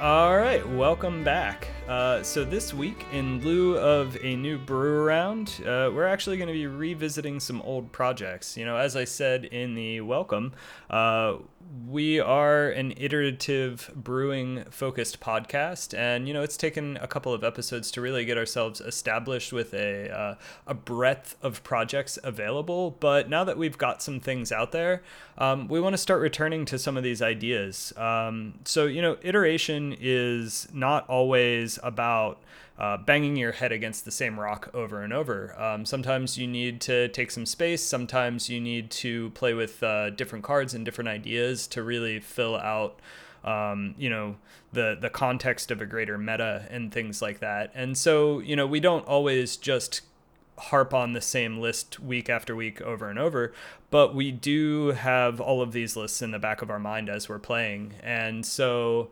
um, you know, I think moving forward, we're going to be coming back to some of these a little bit more frequently. Uh, we'll continue to um, have new projects and new cards and new brewer rounds, of course, but more frequently, I think you're going to see us returning to some of these older lists.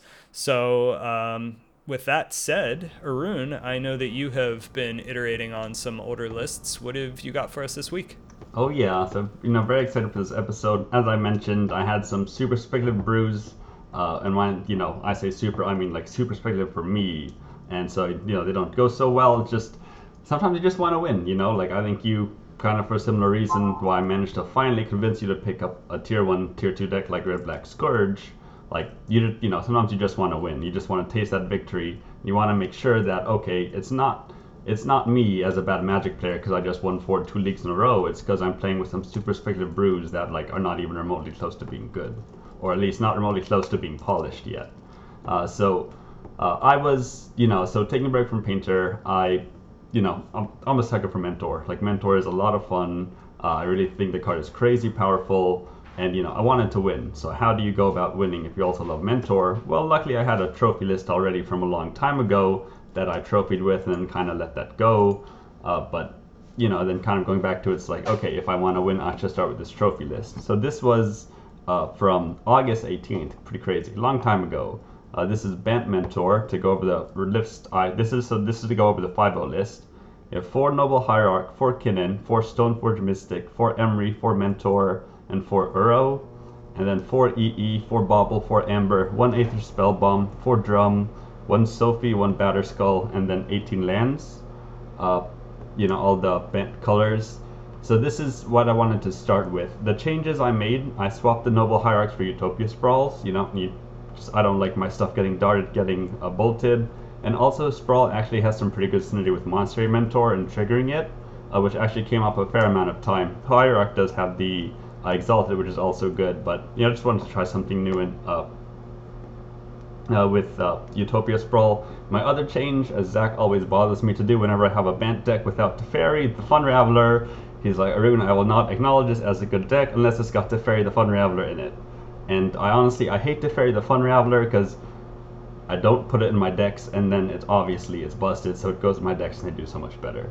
So I added, so I cut the Hierarchs and I for Sprawl, and then I just cut one Kinnan, one Mentor, and I think one Drum, and then I added uh, three Teferi Fun Ravelers. And I took this list through a league. I actually streamed it through the Faithless Brewing Discord, which was a lot of fun.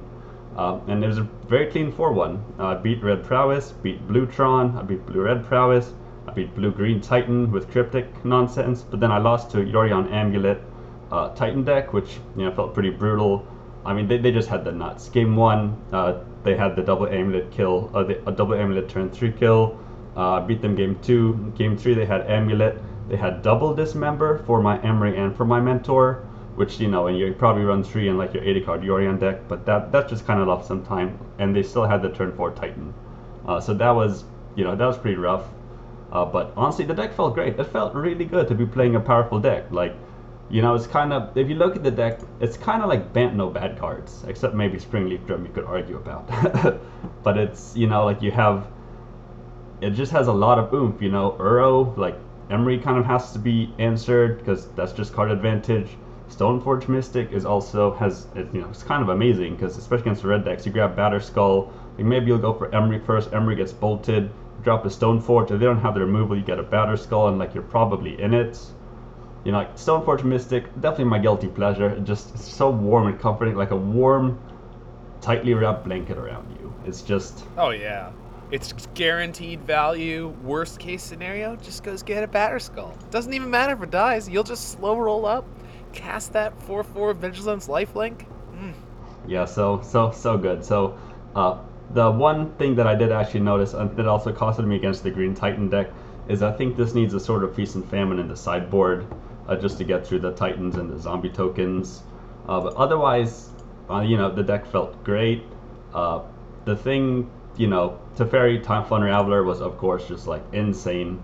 Like, you know, it's good on its own, but especially when you have a way to power it out turn two, and then, you know, you have like Mentor and just you have all so many threats that just need to be answered anyways. It's just, you know, the density of really good cards that are not fun if your if your opponent's playing against them. Uh, and then you with all the mentor synergies, etc. So those all felt really good. And then, uh, you know, so after doing that and feeling quite well, uh, you know, the other thing that I kept noticing is that kind of the ideal start for this deck is turn one hierarch, turn two mentor, then like free spell, free spell. Like you know, like with that kind of rate, like with that, that's a hand that can oftentimes you can just raise combo decks by just you know casting a couple spells and killing them on turn three or turn four. Uh, you know, it's good against go like control decks because now you've got three threats down. Like your ch- tokens are good chump blockers. They're very good. You know, a lot against. I face some death and taxes decks, and the you know them being white tokens is very relevant for any of the sword protections. So it felt, uh, yeah, it, it felt really good. And you know, a four-one, and all right, we got it, we got to run it back, see how we're gonna feel. Uh, so I made a, a couple small changes. I made. I just I just added. I went to four mentor, and I think I went down to two drum because uh, drum is good, but drum is also like kind of the weakest card. And I really did want to maximize just the turn two mentors. I wonder if I could even use some hierarchs. The one thing I want to say about drum is that drum and mentors actually, you know, if you have a mentor on the field when you cast drum, you don't feel terrible about casting it. Whereas in any other situation, you kind of feel terrible about casting it because it becomes free uh, with the token. Then you also get the token. Uh, so I actually, so then I made the small changes. I ran it back and welcome to mod. Oh, I guess the other interesting change I made is I wanted to try life from the loam. You know, a little more iterating. Life is, you know, as we like to say, if you squint really, really hard, life from the loam kind of looks like Wrenn and Six and mono green. Uh, that's not quite the case, but you know, it picks up your lands and your fetches. It, the dredging it is great for Uro. Uh, it puts Uro in the yard. The other thing I was really curious about is that sometimes you'll find yourself like you'll have a battlefield with maybe three to four mentor tokens and they've killed your mentor. They've got two blockers and they're at like six life, so you really just need two spells or you've got one spell in your hand. It's like, man, I just need to top deck that second spell to get there. And if you have a life from the the graveyard, you can just dredge it and pick it up. And then the last thing is that with your Mishra's Bauble and with your other things, you just get a lot of extra card draw, uh, which is, you know, loam is very slow because it's mana intensive and it steals a draw step. But if you have extra mana in the form of Kinnan, and the Kinnan engine, and extra draw steps in the form of Bauble and you know uh, Spellbomb, gets a lot better. Uh, yeah, Brian. Uh, as we had been talking about earlier, do you think that this might be a decent contender as a Rhys deck? Um, so with Rhys, you can enable Mox Amber a little bit earlier. Um, and then the activated ability on it is six mana, but if you have some of the mentor tokens already out and like let's say you just draw a land, you know, you're empty handed, you draw a land. If you can activate the um, the Rhys, you get to make copies of each of those tokens that have prowess, which seems really powerful. Um, you know, one of the things I had noticed while watching you stream is that occasionally you're relying on the top of the deck. And so, you know, maybe Rhys sticks around and you get to activate it. And if you can make two tokens off of it, that, that seems decent. Um, maybe not. I, I don't know. I mean, it, it's interesting. I mean, I kind of, you know, unfortunately, I think one of the reasons that this list is so successful is because it's ban- no bad cards. Uh, and you know you play off the top of the deck a lot, but you know you can draw Kinnan, maybe got experiment to hit. You can draw Stoneforge, get you a Batterskull, Emry, get you back in the game. Maybe mill an Uro, Mentor, you know like that's really good. Uro, you can probably escape it. EE wipes the board. Bauble, you know like just a redraw. Just playing off the top of the deck, you know you have a lot of good hits. If you add Rhys the Redeemed, you know I don't want to see a Rhys the Redeemed off the top of the deck. I would much rather see like a Batterskull or a yeah Stoneforge Mystic. But that is that is an interesting thought, and it's something that I, you know, I think there's a different shelf for it.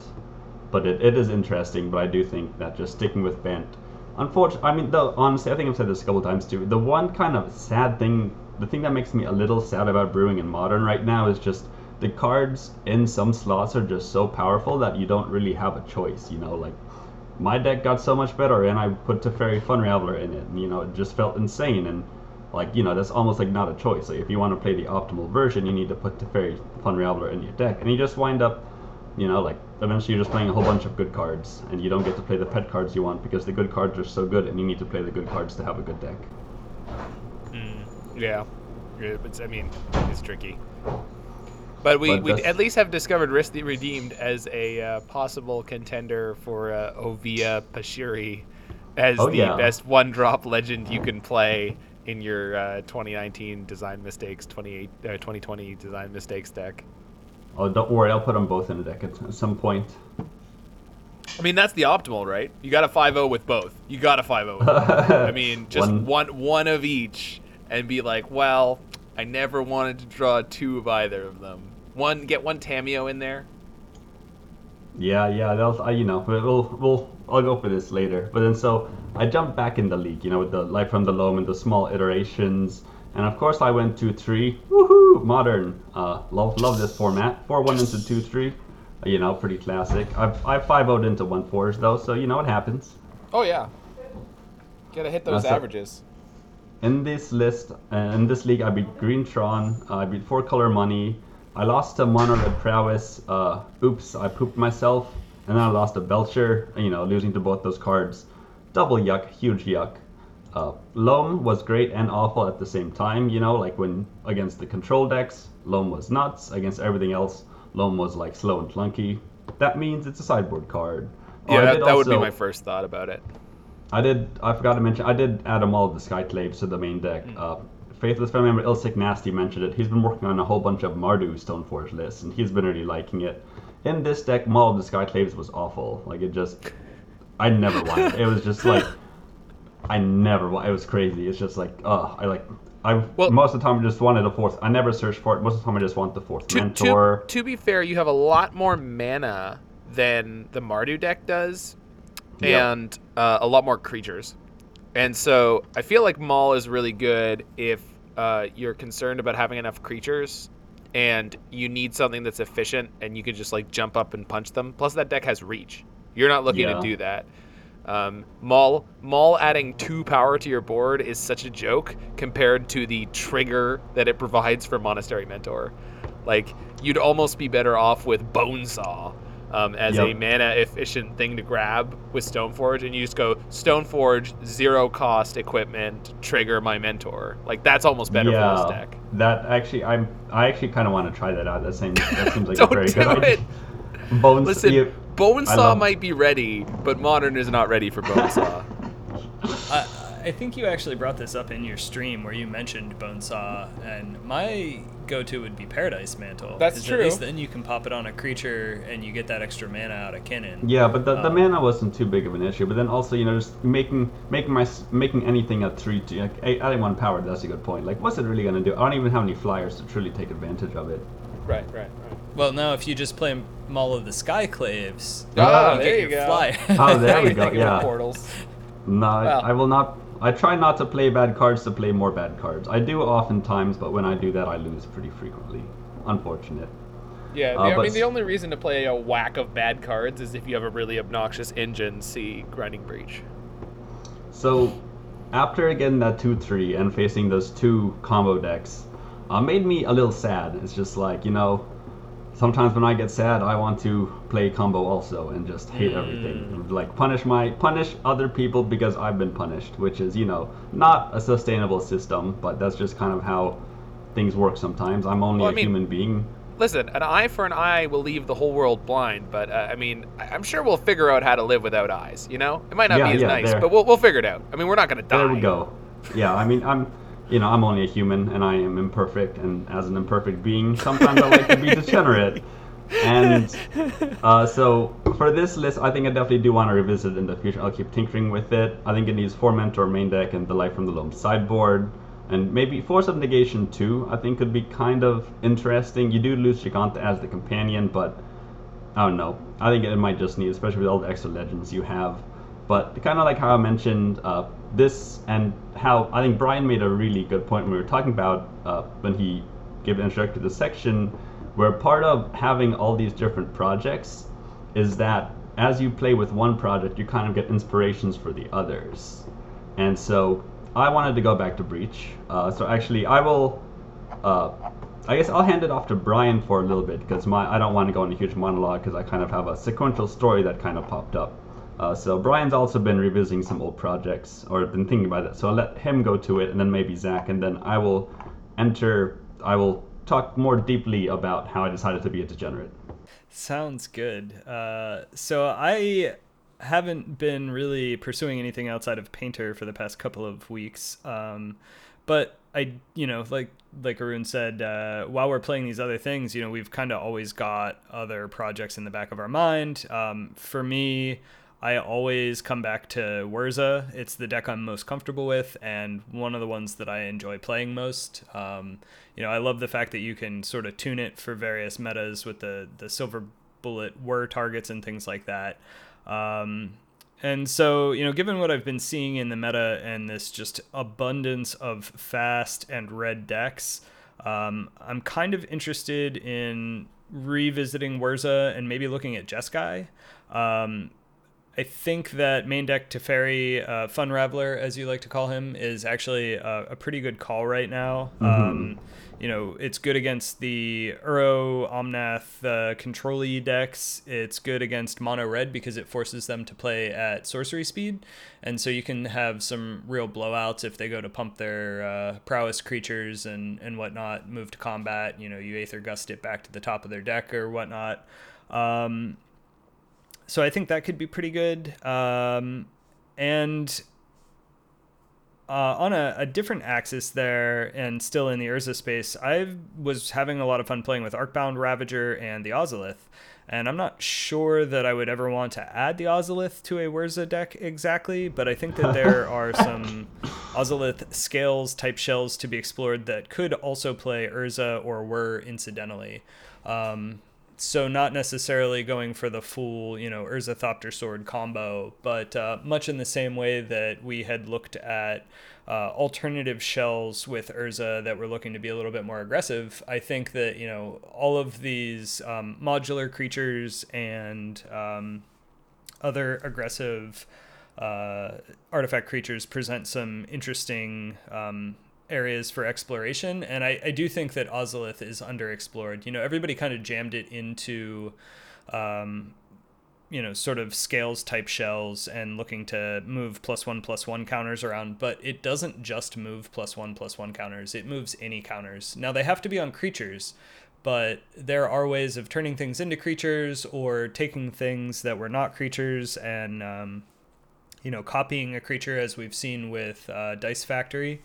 Um, so, you know, one of the things that I did with a Dice Factory list was add Saheeli Sublime Artificer, and then what you could do is copy something like a Surge Node with six uh, counters on it to, um, you know, copy it to, to something else like uh, uh, an Everflowing Chalice, and now you have a Chalice on six. Well, similarly, maybe we can, you know, mess around with some counters action, turn something into a servo, sacrifice it, you know, move those counters to the Ozolith. I'm not really sure where we're going from there, but you know, ideas. Dark ideas Steel abound. Reactor, anybody?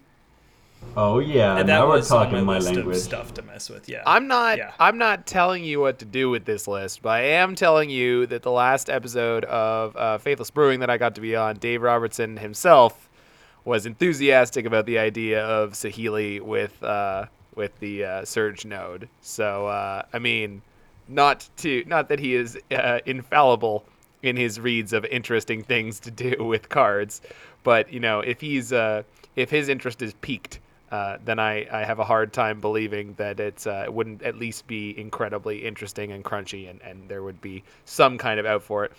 I mean, it really sounds like this For would sure. be you know uh, let's let's refer to ourselves as more of maybe the against the odds of brewing podcasts, and uh, just try to go for the achievement unlocked of win a game with Darksteel Reactor because that just sounds sweet, right? Well, and I, I think that um, beyond just the Ozolith, there are, uh, you know, there's proliferate as a mechanic, which is again used in scales. I know that the scales list typically runs some number of Throne of Geth. Um, and I know that the green black Yawgmoth decks sometimes make use of Yawgmoth's. Wait a minute. No, no, no, no, no, no, no. I got Um, it. I got your card here. I got your card right here. Jiggy, are you ready for the card? How we're going to combine, combine with the Ozolith and all this nonsense? Uh, one sec. I wanna mention real quick. You gave us this list, Brian. Like you gave Zach and I this list a long time ago, and we made some modifications. I think Zach actually made a four one. His only loss was to timing out while he was doing a paradox engine combo with it. Oh, yeah, yeah, out. yeah. I mean, that was pre Astrolabe. So, yeah, blue, we had a blue red 80 card version of this. Blue red uh, Dice Factory, I believe it is, on my um, YouTube. And yeah, yeah, we did 4 1 with it, but I mean, that was a different era. It was the pre Astrolabe days, so I I don't. Yeah. um, True, true. I mean, it, it, it, it, I've been more more than impressed with Witching Well. Um, Uh, I was I was just gonna say, uh, you know, Dice Factory is still a deck. no, no, yeah, it is. They, I mean, I, I put in earlier in the show notes that um, for the prelim there was a three-one on Dice Factory, but your blue-red Dice Factory was the really innovative thing because you were playing Saheeli Rai with the with the Surge Node and everything, and uh, and I did and I did get a four-one, and that was a deck that was playing uh, sort of a, a no interaction Urza list. As we've seen, a lot of the more recent ones uh, uh, have found some amount of success with, so it might be worth revisiting. Um, again, I, I've been surprisingly heartened by um, Witching Well uh, as a replacement for Astrolabe. It's not anywhere near as good, but it exists, and uh, it's not as bad as uh, as it sometimes could have felt like it would be. Um, but okay, so so but we got the card. We got the card. You want to do something with the Ozolith? Check this out: Simic Ascendancy. And I know people talked about this when it came out, and possibly when the Ozolith came out, but uh, it is a blue and green for an enchantment, so two mana.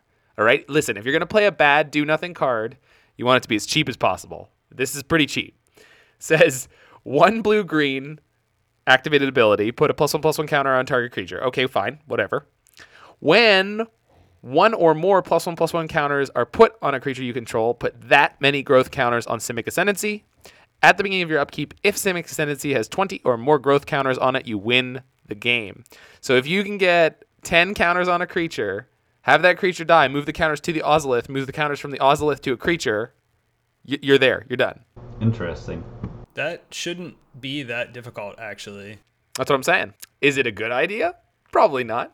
I mean, uh, especially with these modular creatures, getting the counters is Hey, even Arcbound Ravager on its own, if you get 10 counters on the Ravager, stack the Ravager, you're done. Move the counters onto another creature. Yep. yep. So, Uh, Ravager is a sweet card. right. Now, of course, you could move those counters onto an Inkmoth Nexus and attack your opponent, but that's that sounds like quitter talk. Yeah. Yeah. Yeah. Why would you do that? fair, fair, Why would you do that? Uh, so the other thing that I've been intrigued by, um, as I said earlier, uh, Arun convinced me to play some Red Black Scourge, and I really enjoyed playing with Death Shadow. Um, now, Death Shadow is something that I had briefly considered but not actually tried in a Lazav list. And now that I've played with it, uh, I think I'm more inclined to give it a go with Lazav. Um, you know, I think that Scourge of the Skyclaves, like I said, is a powerful card, but it puts a lot of the control in your opponent's hands. Um, whereas Death Shadow is really asking you to perform some particular actions. Now, my thought is that maybe Lazav can act as that two mana copy of um, Death Shadow. So, you know, whereas before you were playing things like Gurmag Angler or Tarmogoyf to try and have an additional density of threats, now maybe you can play Lazav. You're sort of in the. Um, Kroxa, Kroxa, Kroxa, blue- Kroxa, Kroxa, Kroxa. yeah, yeah, absolutely. Uh, I, I was getting to that. So, so uh, you know, you're in the the blue black space, which I think is um, pretty good for a Death Shadow deck to be. Um, you know, Stubborn Denial is an excellent card. Um, being able to copy your Death Shadow with Lazav seems like pretty big game. And then, yeah, uh, as Arun just said, we have Kroxa in there too. And so now we have an abundance of hits or copy targets for Lazav. Um, we get to stay in the Grixis space, which I think is uh, are, are really good colors right now. You know, you have access to your hand disruption, you have access to lightning bolt, fatal push, all of these uh, excellent, excellent tools. So I think that there might be something there worth pursuing, and I think I'm definitely going to give that a shot. Nice. That's good. Yeah, I'm, I'm very excited. This is, you know, in the Lazav space. I've always been curious about the Death Shadow, but I, I never took it up. So I'm glad that you know you've been inspired to take it up. I think it's a I think it's going to be a very unique, very powerful, uh, just thing to try. Yeah. How about you, Zach? Do you have anything that uh, is particularly intriguing to you right now? Oh, well, right now, I mean, I'm really interested in the resurgence of Urza, Lord High Artificer. Love that card. Um, I mean, not to uh, push us particularly or commit us in any direction, but I, I, I think um, all three of us are vaguely interested in exploring the landscape of legacy. So uh, if anyone is interested in that, stay tuned for uh, some sort of upcoming content from us that might push in that direction because it would be nice to have an alternative format to brew in and to check out from time to time. As we were saying earlier, it's uh, important to work on a brew until you feel like you've learned something and then move away from it and allow yourself to be open to other ideas, other approaches, other perspectives. And new formats do the same thing in a way. Um, it's, uh, it, you know, when you go in with something, I mean, Mark Rosewater has talked about game design a lot, and he says the learning phase is usually the most fun for most people. And, uh, and the, the fine tuning and mastering is a lot more tedious. It feels a lot more like work. Um, so, uh, you know, not that we're not here to uh, not do any work. Obviously, we're willing to put in the legwork sometimes. Uh, we have, you know, we've done articles, we've done deck write ups, we've done all sorts of crazy stuff and burned an infinite amount of tickets. um, but uh, and then uh, let's see for for modern brews I want to play. I definitely want to check out some Temur Song of Creation with uh, I, I don't know what kind of brew exactly. Jiggy just hit me with something really awesome that we're likely to see on my YouTube channel uh, reasonably soon, which might be Grinding Breach Erayo and um, Song of Creation. It's just oo- oops all engines.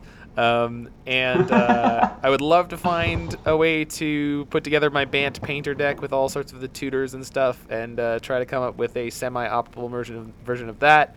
And uh, oh, I'm still got the monkey on my back for uh, red green um, uh, assault loam. Um, Probably should just jam in some magmatic channelers right now. That card is banging, um, and just generally is is a, is a rock solid card for modern. So putting more good cards into your deck is uh, is usually a good way to move towards a victory of some kind. So sad. So Yeah. sad. That's what modern has come down to is playing good cards. Oh, oh, it's a tragedy. It's a tragedy. It's a tragedy. It's a travesty of a format where you have to play good cards. Um, but uh, you know, those those are all the general things I would like to explore um, for uh, Christmas Eve. Uh, as a gift to all the wonderful people who have given me so many views on YouTube, I uh, replayed one of the archetypes that has gained the most views, which is, of course, uh, Lantern Control. Played a black green version, and we got horribly stomped. Uh, Surprise, deck, surprise. yeah, well, the previous runs we had felt a lot more hopeful. This one uh, was pretty brutal. Um, so it just does not seem like that's anything like the kind of environment that we have right now, and, and, and that's fine. Um, but uh, there is a wonderful world where Mox Opal and uh, all of my friends are still legal, and it's called Legacy. Um, so, you know, as I mentioned before, we might be doing a little exploration of that, and it, it just feels so fresh and new to me.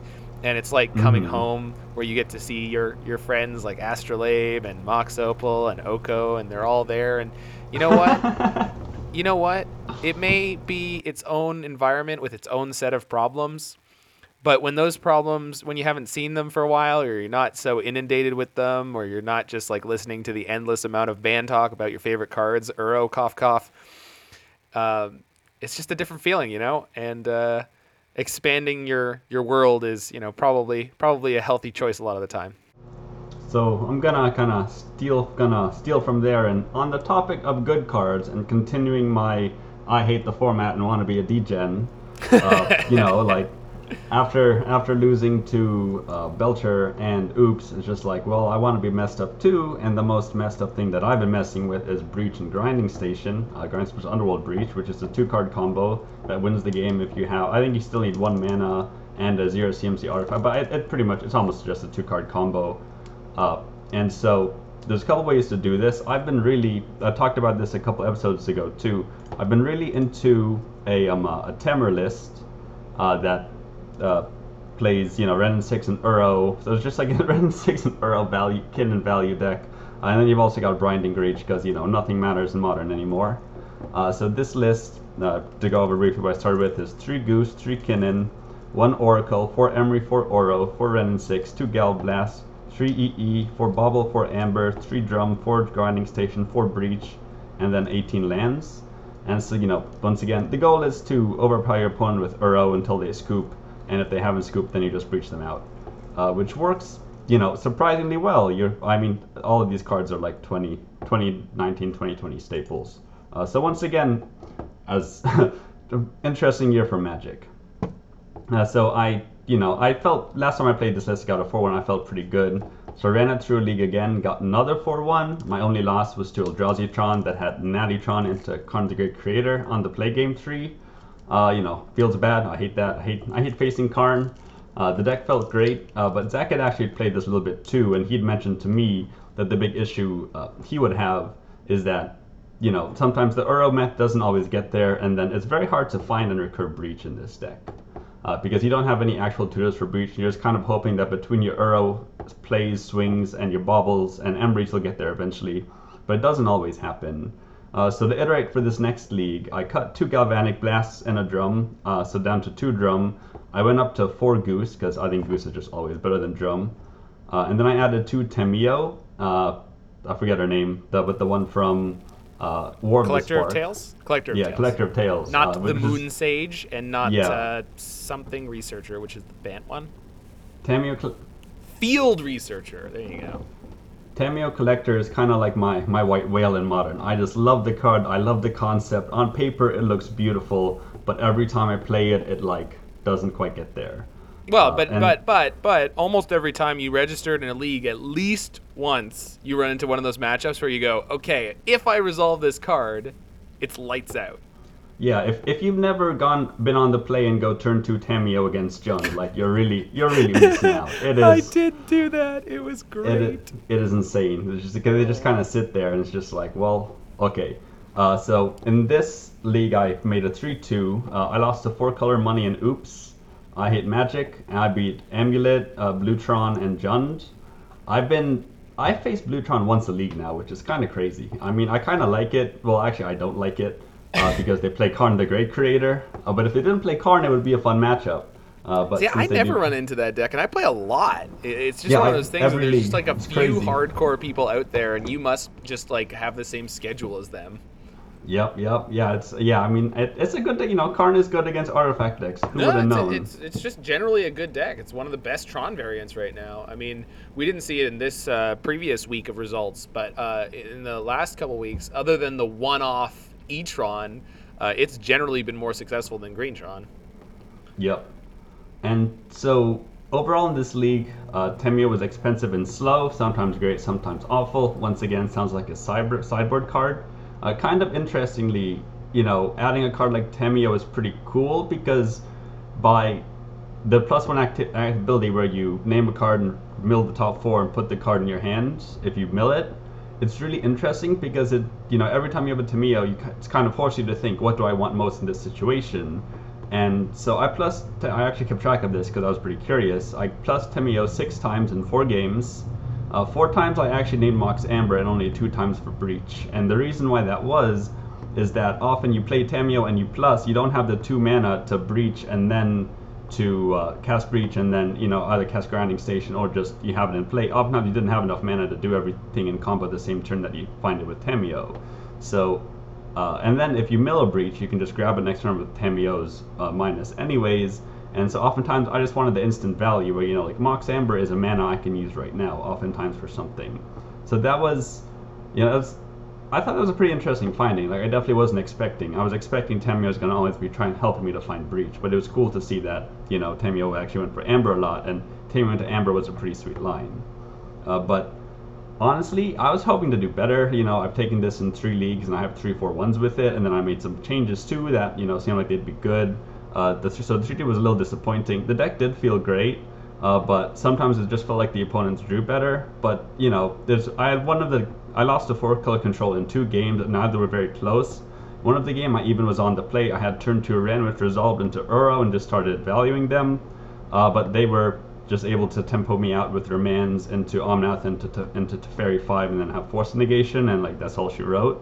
So it you know the this was kind of when the disjointed game plans you know just like the breach being almost you know independent from the Uro and Wrenn 6 game plan kind of costed me there.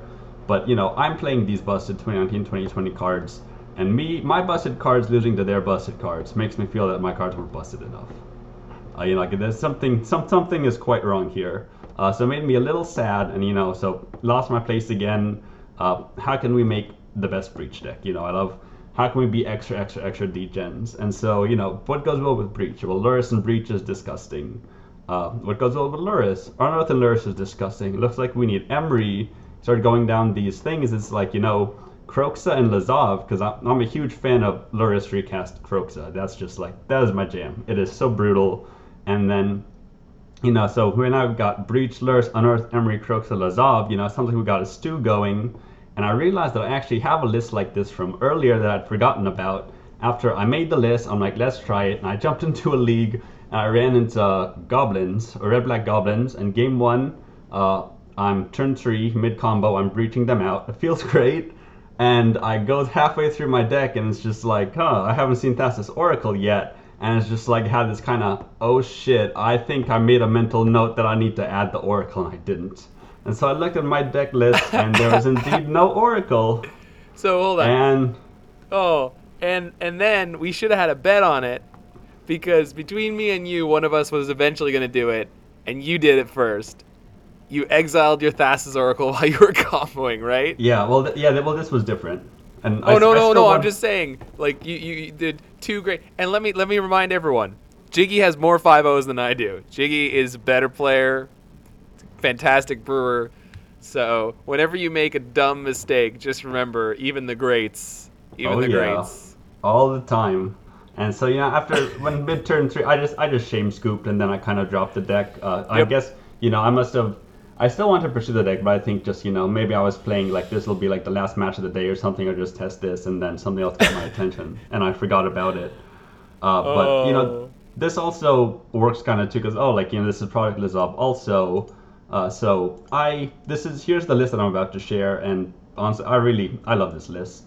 Uh, you we got four Kroxa, four Lazav, one Thassa's Oracle, four Emry, three Lurrus, three Unearth, Unearth, three EE, four Bauble, four Amber, The original list had four chromatic star, but I switched to two star, two drum, four grinding station, and four breach, and then 19 lands, including a witch's cottage, because uh, you know just want to try that out after hitting a sparking spike. Uh, talk about he thinks it's really good.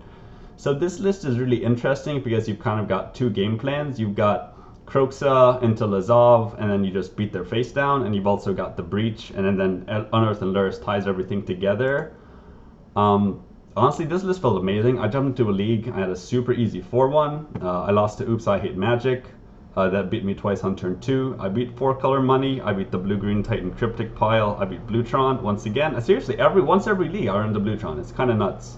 Uh, and then I beat Black-White Stone Forge, which was, you know, kind of a joke.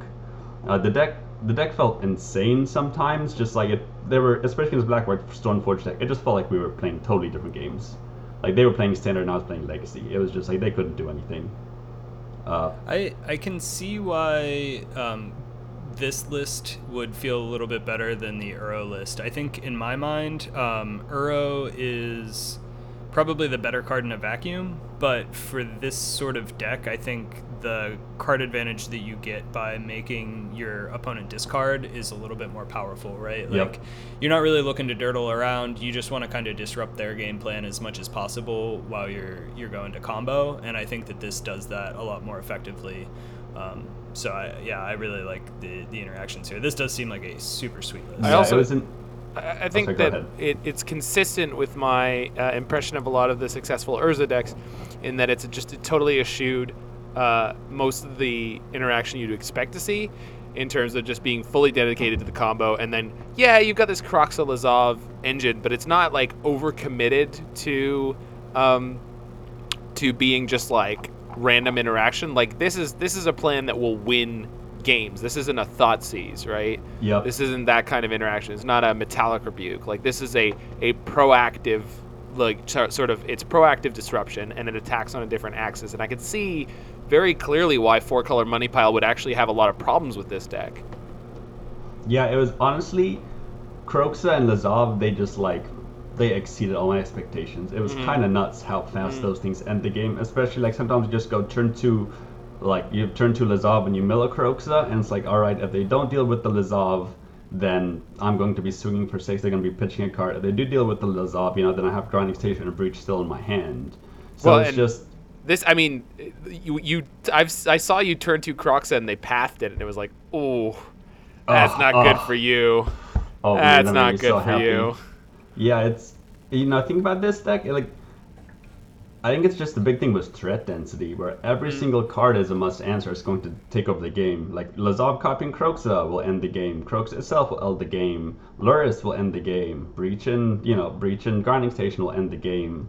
So it felt honestly, it felt great. Kroxa, you know, just I won through Titans. I won through active fields. Like Kroxa doesn't care about your blockers. Kroxa will still like dome you for three, and then you recast. Like I've had several turns where you just like recast Kroxa. Like you copy, you recast Kroxa with Lurrus, then you copy Kroxa with Lazav, you swing, then you escape Lurrus on like turn four, or you escape Kroxa on turn four, and like you know they're down three cards in the hand, they've taken like seven damage, like they've taken six damage from discard, and you swung with the six six. It's just, it was crazy. Uh, so then the one, you know, so I, I loved this. It felt it felt so good.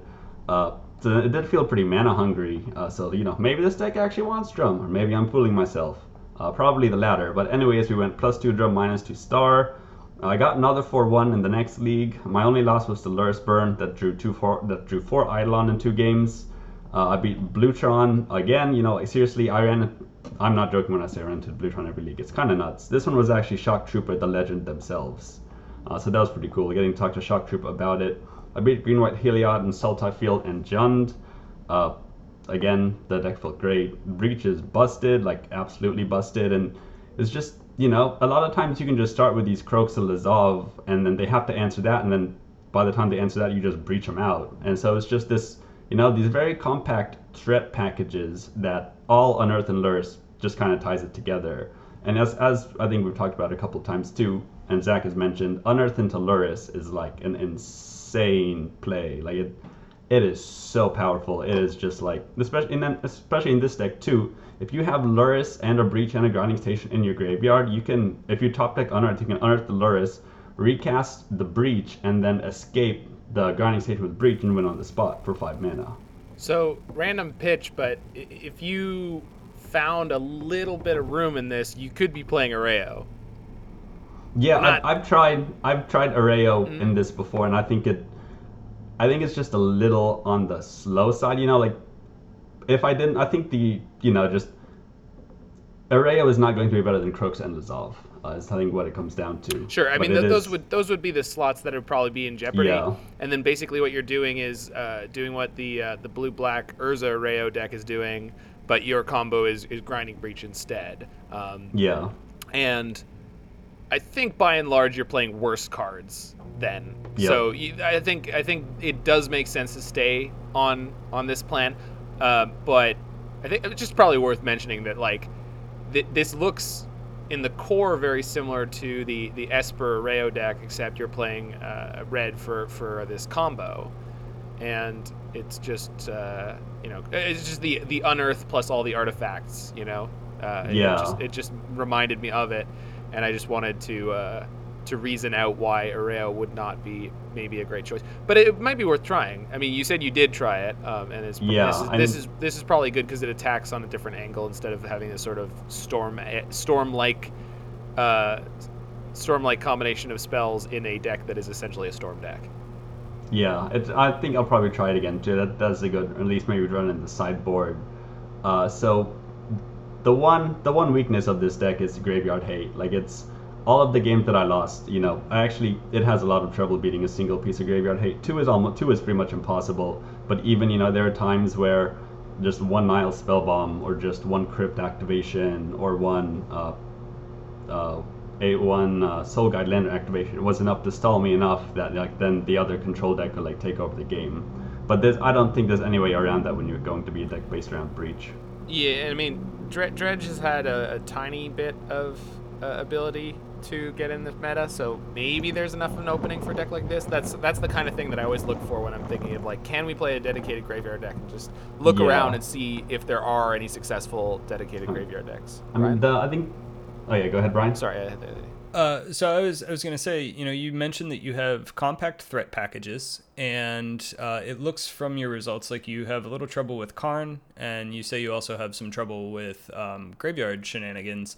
And so maybe this is an opportunity where, because you have such small threat packages, you can cut one of the packages in favor of some sideboard death shadows and maybe Temur Battle Rage. And so now you have this pivot plan where you just like completely go aggro on them. Um, I am particularly interested in swinging with a Kroxa and uh, you know Maybe Temur Battle TBR? Raging it. Not that you can Yeah. that will kill double trigger, That'll but kill people real quick though. Yeah. yeah, Exactly. That might be a I mean- really interesting juke when you when you feel like that that's the direction you want to go. Yeah. And the you- other you're already playing Lurrus, so you know if Mhm. they don't have the exact correct combination of stuff, you can kind of pressure them with, like, oh, you kill my Death Shadow, but then I just next turn I go Lurrus Death Shadow, play it back out again. So yeah, Yeah. that's that's a cool cool plan. The other, excuse me, the other option would be to, you know, just like maybe even sideboard the breach and grinding station package and play Death Shadow's main deck. And you know, when you really have to race, you can just switch over to the or like, oh, you want more diverse threats, you can serve the breach. So that's definitely what I'll be uh, working on. To kind of to make a long story short, I ran it back again. Uh, really wanted that five, and I wound up going three two. And uh, you know, my losses were just to either they were the Karn or they were the Graveyard Aid like Nihil Spellbomb. So the same, you know, things pop up again and again and again. Uh, but I do, you know, I want to work on the shell more, and I will be exploring the shell more. I just really like threat dense decks. Yeah, just they just make me feel some sort of way where like everything is like you deal with this or you lose. Uh, but yeah, it was, you know, I love this list. This is definitely what probably that's gonna be focusing on for a little bit. Uh, you know, really gonna be chasing that trophy. Yeah, and uh, I mean, if you uh, if you check it out right now, the uh, on the finances, I mean, grinding stations tripled in price in the last uh, two weeks from 0.3 tickets to about one ticket. So uh, Uh, you might here we go. yeah, the MTG jiggy wiggy Finance. effect is uh, is slow rolling its way, but it might be just just about ready to pop. I bought mine three weeks ago. Hey, buddy. No. Awesome. yeah. Well, I think that's gonna do it for us this week. Um, I guess uh, Zach, why don't you take us out with some bumps and dumps? Yeah. It's time for a little bit of bumps and dumps. Well, I mean, so we we can co- kind of do 2020 in review for our bumps and dumps. Just just uh, saying goodbye to a year that had a lot of crazy crap going on. Um, but for me, I mean, I went from being about nothing in Magic content creation to having this podcast to having two episodes where I was on Serum or on on uh, Faithless Brewing, which was incredible. Um, you know, I've gotten to know all the people there. There's an incredible community. I've gotten to meet so many wonderful people like you guys, um, people all over the world. So, uh, I mean, it, in a, in a way, it was uh, an incredible gift and opportunity, and and you are the one who gets to make the choice of what you do with that. Um, so you know, corresponding balance of bumps and dumps to 2020 for all the things it was and all the things it wasn't. But uh, I'm just gonna remember the, the, the the wonderful things and the relationships and the and the uh, memories that I that I got to pull out of all of that. And then uh, yeah, wow, it's just been in- incredible. Um, all of the uh, other content producers out there, big bumps to all of them because they are a constant inspiration. Um, they were entertaining before I was in it, and now they're uh, they're uh, inspiring now that I'm here creating right alongside everyone. And uh, big bumps to the two of you because I wanted to mention to you guys that we have eclipsed 2,000 downloads of the Serum Visions podcast as of I believe today. Exciting. Yeah, Yeah, yeah. and we were on 1,000. It was like th- it feels like three weeks ago. So Yeah. Who, who three or four weeks yeah. ago. So it, it feels like we're picking up a little steam here. And so thank you to every single person who listens to our ranting and raving and contributes in in any way. Um, you know, so thank you. Well, and on that note, big old bumps to Emma Partlow. Uh, that episode was a particularly popular episode, I think, um, in no small part due to Emma being there with us. Um, I know she has a very large following, and for good reason. So, uh, a big old bumps to her. Thank you. Hell yeah, fantastic, fantastic content producer, and has inspired us to slightly, slightly hotter takes. You know, it's not, uh, it's not something coming fresh out of the microwave hot yet, um, but uh, you know, No, Getting there. No We're getting there. cowards here. All right, so I'm gonna I'm gonna give bumps to us definitely. You know, like starting this podcast, and you know we've been really good about it, which is exciting. Uh, huge bumps to like the content creators, especially Emma, and also Dan, Damon, and David from Faithless Brewing for just you know inspiring us and being super encouraging and just you know just being really really great uh, and building a wonderful community in the Faithless Brewing Discord, which you know we've definitely been able to you know kind of piggyback on a little bit for this, and you know just being a very welcoming, very warm, uh, you know, inspiring, happy people. Uh, so yeah, I mean those are probably like my biggest bumps. Uh, you know, I I don't really have too many dumps. I think they've been going well enough. Uh, yeah, I mean, you know, I'm pretty happy. Ended on a pretty happy note. 2020 was very strange. There was a lot of bad. There was also a lot of good, and you know, we're just gonna have to go with 2021 and hope it's a little better. Yeah, for sure. Uh, I don't know what I could say that would be, you know, um, much better than what you guys have already covered. Um, you know, I, I think uh, Zach said it best with bumps and dumps to 2020, and um, here's hoping to uh, a different year. Um, I don't want to say better because I think you pointed out that there was a lot of upside um, to this year. You know, for me in particular as a parent, uh, I have had the privilege of getting to watch my son grow up in a way that most fathers in particular don't get to. Um, it can be incredibly draining, exhausting, frustrating to be home with an almost two year old round the clock. But uh, when we first went into lockdown, he wasn't walking, and now I can't catch him. So um, that has been pretty cool to see. And he's, you know, picking up new words and starting to string words together into sentences, which is absolutely wild. And, uh, you know, I think that it has been a very rare opportunity to be present for something something like that. And so um, yeah you know i am eagerly waiting for the day that he can go back to daycare and i can take a week off and have time to myself. But uh, at the same time i'm not going to lose sight of the fact that there was a lot of good that came with the bad and the frustration so. I can't wait to hear uh, him string his first uh, salty tirade about Tron together. Oh yeah, new guest, new podcast guest. Uh, I mean, Yeah. he's already been on. yeah, he did bust in. Yeah, he did yeah, bust yeah. in. I mean, I definitely edited it out because, um, uh, you know, I, I just believe that uh, it wasn't it wasn't a true reflection of his content creation. He was a little rambunctious. He might have been uh, grumpy and needed to go down for a nap. I'm not sure, but uh, Yeah, yeah, yeah. Cool. Well, uh, have a good one, y'all. Yeah, Absolutely. Catch you next time. Take care. Thank you, everyone. bye. Thank you for listening to episode 9 of the Serum Visions podcast. If you like what we do and want to get in touch with us, you can find us at twitter.com slash serumvisionsmtg, email us at serumvisionspod at gmail.com, or join us on Discord at the link in episode description of your podcast player or on serumvisions.podbean.com.